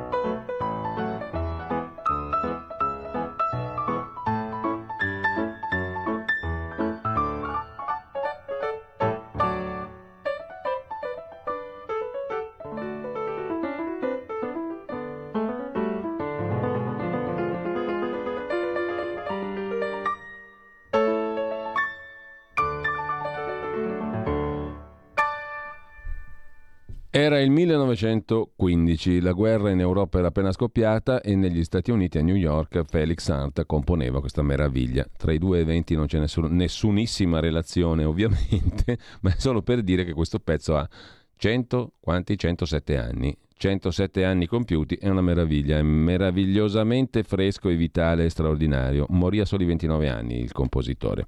Ne ascoltiamo poi prima della pausa un altro di pezzo magnifico, tanto per darvi l'idea di cosa poteva essere quest'uomo. An Operating Nightmare, eh, un incubo basato sull'opera, sull'opera lirica.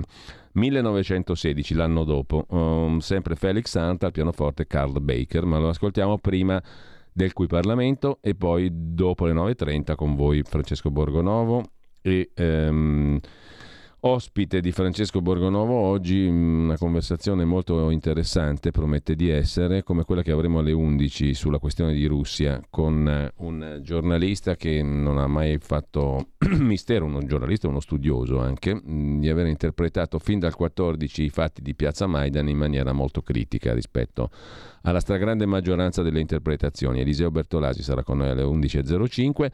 Prima, dicevamo, Francesco Borgonovo si occuperà di conversare con eh, Luca Ciarrocca, che mh, eh, è stato mh, corrispondente del giornale dell'Espresso di Repubblica Affari e Finanza, fondato Wall Street Cina, esperto di questioni economiche circa la presenza di armi nucleari in Italia e in Europa. Ma torniamo alla rassegna stampa di oggi con l'Ucraina, dove è iniziata scrive anche il Fatto Quotidiano che vi dedica due pagine, la guerra globale del pane. Manca il grano, mezzo mondo a rischio.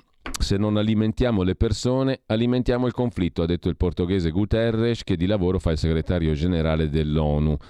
Ed è stato molto chiaro coi governi del mondo nella call to action sulla crisi alimentare, la chiamata all'azione. La guerra russa in Ucraina ha fatto esplodere una situazione già compromessa. Milioni di persone rischiano la fame. Il Fatto Quotidiano ha sottolineato questo danno collaterale del conflitto fra due maggiori produttori mondiali di grano e altre materie prime agricole fin dall'inizio di marzo. Ora quei timori sono diventati patrimonio comune dei governi uno dei fattori che spingono per il cessate il fuoco. Lo stesso Draghi ieri in Parlamento ha ribadito che serve un'iniziativa per sbloccare i milioni di tonnellate di grano bloccati nei porti del sud dell'Ucraina. La Russia però sa di avere un'arma nelle sue mani e non è disposta a scaricarla gratis. Sono le sanzioni imposte a Mosca che ostacolano la libertà di commercio, in particolare dei prodotti come il grano, ha detto il vice ministro degli esteri russo Andriei Rudienko. Basta che i paesi occidentali revochino le sanzioni alla Russia.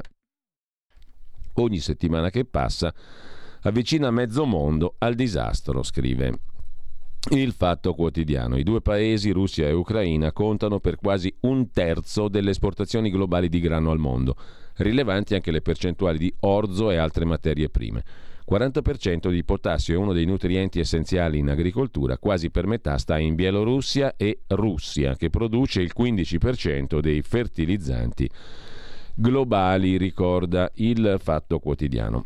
Il quotidiano nazionale invece ci ricorda che ci sono altre materie prime in gioco il palladio per i motori meno inquinanti, il nickel per le batterie delle auto elettriche, il potassio appunto per i fertilizzanti agricoli, l'uranio per le centrali nucleari, l'alluminio per gli imballaggi l'edilizia e i trasporti mm, e poi l'Ucraina è leader mondiale nella produzione di neon, un gas nobile usato per produrre i microchip. La crisi del grano non è l'unica, tante materie prime sono a rischio. La Russia è uno dei principali fornitori di minerali e elementi considerati critici per l'industria europea.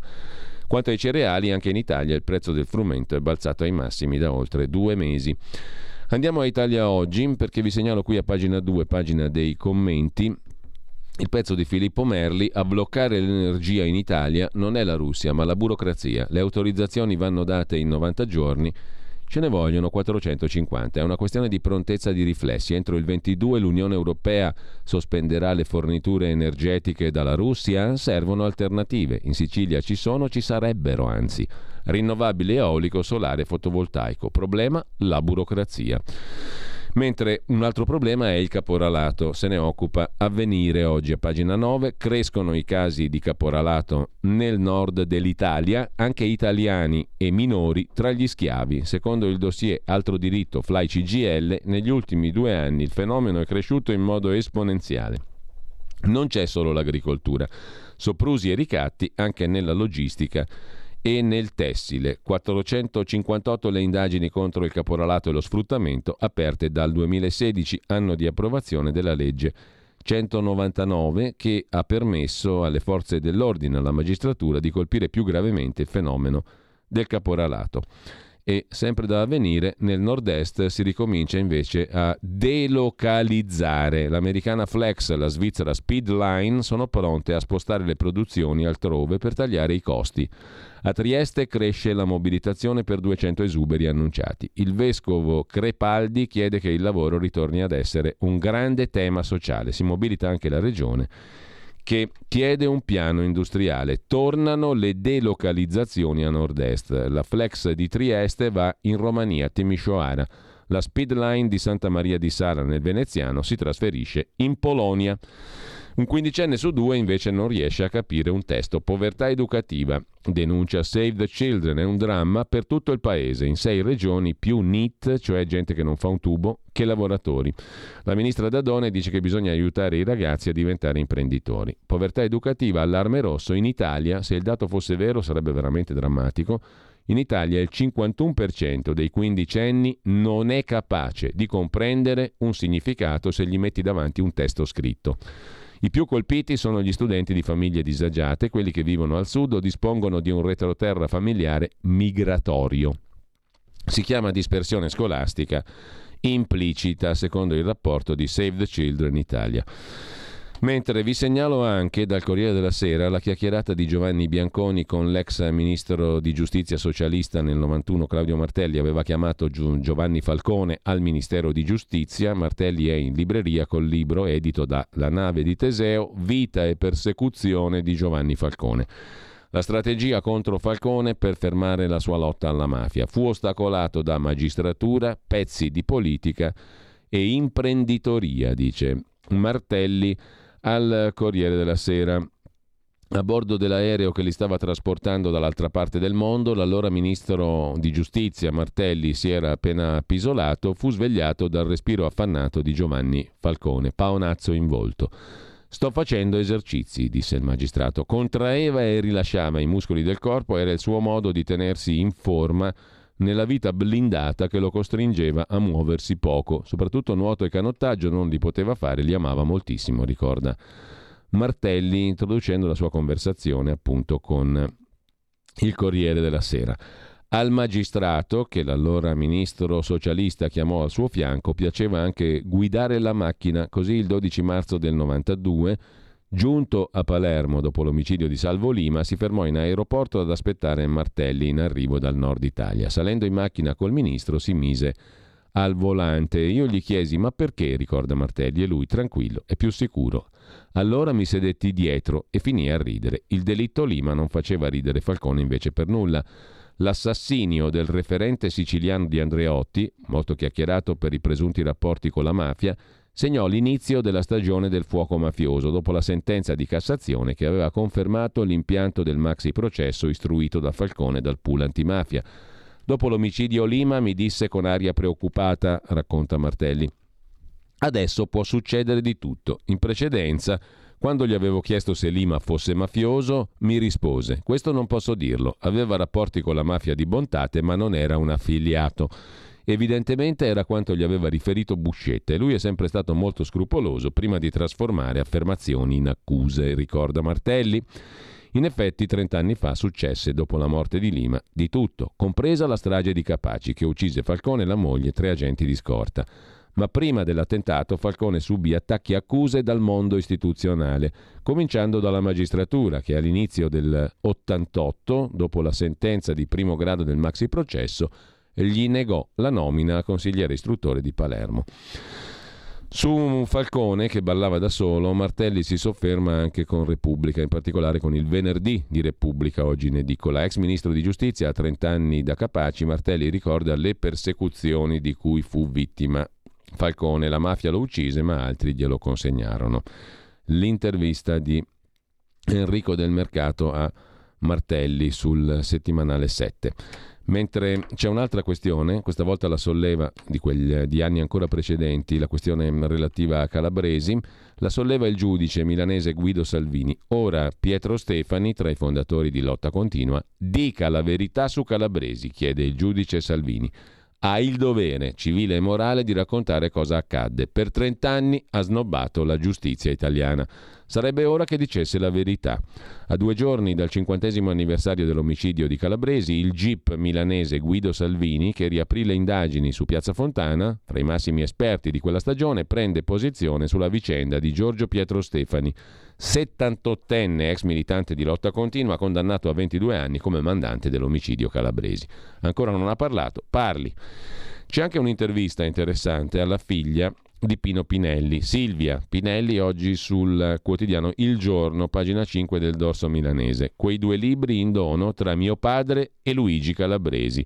Silvia, la figlia di Pino Pinelli, racconta i rapporti tra il ferroviere e il commissario volò giù dalla, dalla, questura e di come la fede oggi la aiuti a sopravvivere. A 50 anni dall'omicidio del commissario Calabresi, a 53 dalla morte di suo padre, il ferroviere anarchico Giuseppe Pinelli, precipitato dal quarto piano della questura di Milano in circostanze mai chiarite, la figlia Silvia Pinelli si racconta e rivela il rapporto inedito di suo papà con Luigi Calabresi che lo indagava. Ripercorre quegli anni dolorosi che causarono il lutto di due famiglie così diverse ma di pari dignità, Pinelli Calabresi.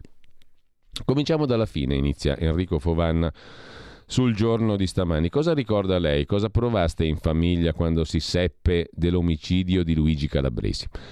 Io avevo 12 anni, risponde Silvia, la figlia di Pino Pinelli e mia sorella 11. Mia madre quel giorno stava andando al lavoro, quando vi arrivò sentì confermare la notizia. Era in pieno svolgimento il processo che il commissario aveva intentato contro lotta continua per diffamazione. Nei giorni successivi mia madre si sentì derubata della possibilità di arrivare alla verità. Provò dolore per la famiglia calabresi, ma per noi fu un tornare indietro. Da quel giorno ricominciarono lettere e telefonate anonime. Era indifferente che rispondesse un bambino o un adulto. C'erano precise minacce, ve la faremo pagare, tant'è vero che mia madre andava al lavoro sempre preoccupata perché temeva che noi fossimo seguite. 1969, la morte di suo padre. Ricorda come ha vissuto quel trauma a nove anni?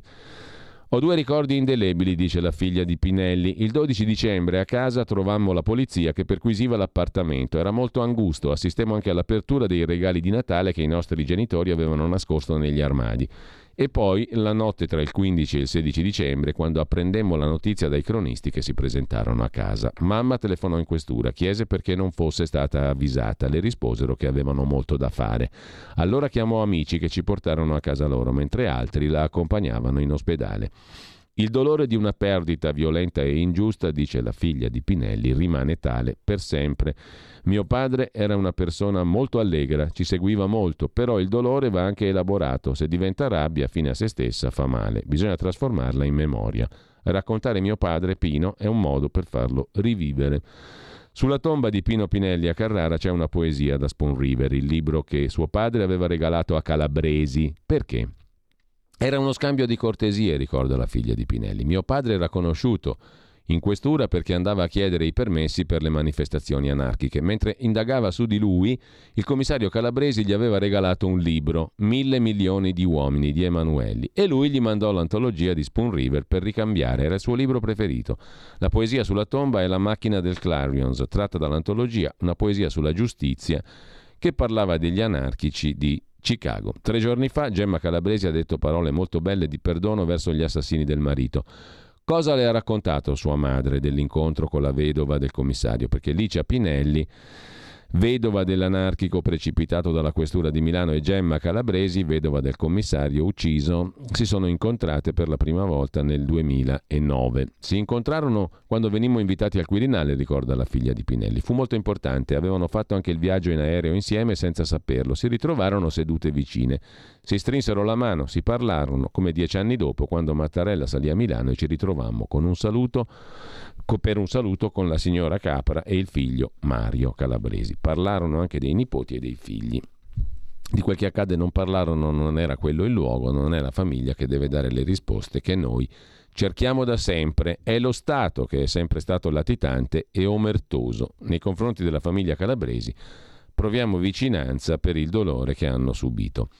Cosa accade quel 69? C'è un'intervista del generale Maletti, è appena uscito un libro di memoria del defunto generale Gianadelio Maletti, Memoriale si intitola, che racconta come dovrebbero essere andate le cose in quella stanza. Io non so cosa sia accaduto davvero. So e sappiamo che nostro padre è stato ucciso in questura, dove venne privato di ogni diritto, Pinelli, trattenuto oltre le 48 ore in modo illegale e uscì attraverso la finestra del quarto piano. Qualsiasi richiesta avanzata da noi è sempre stata archiviata in fretta.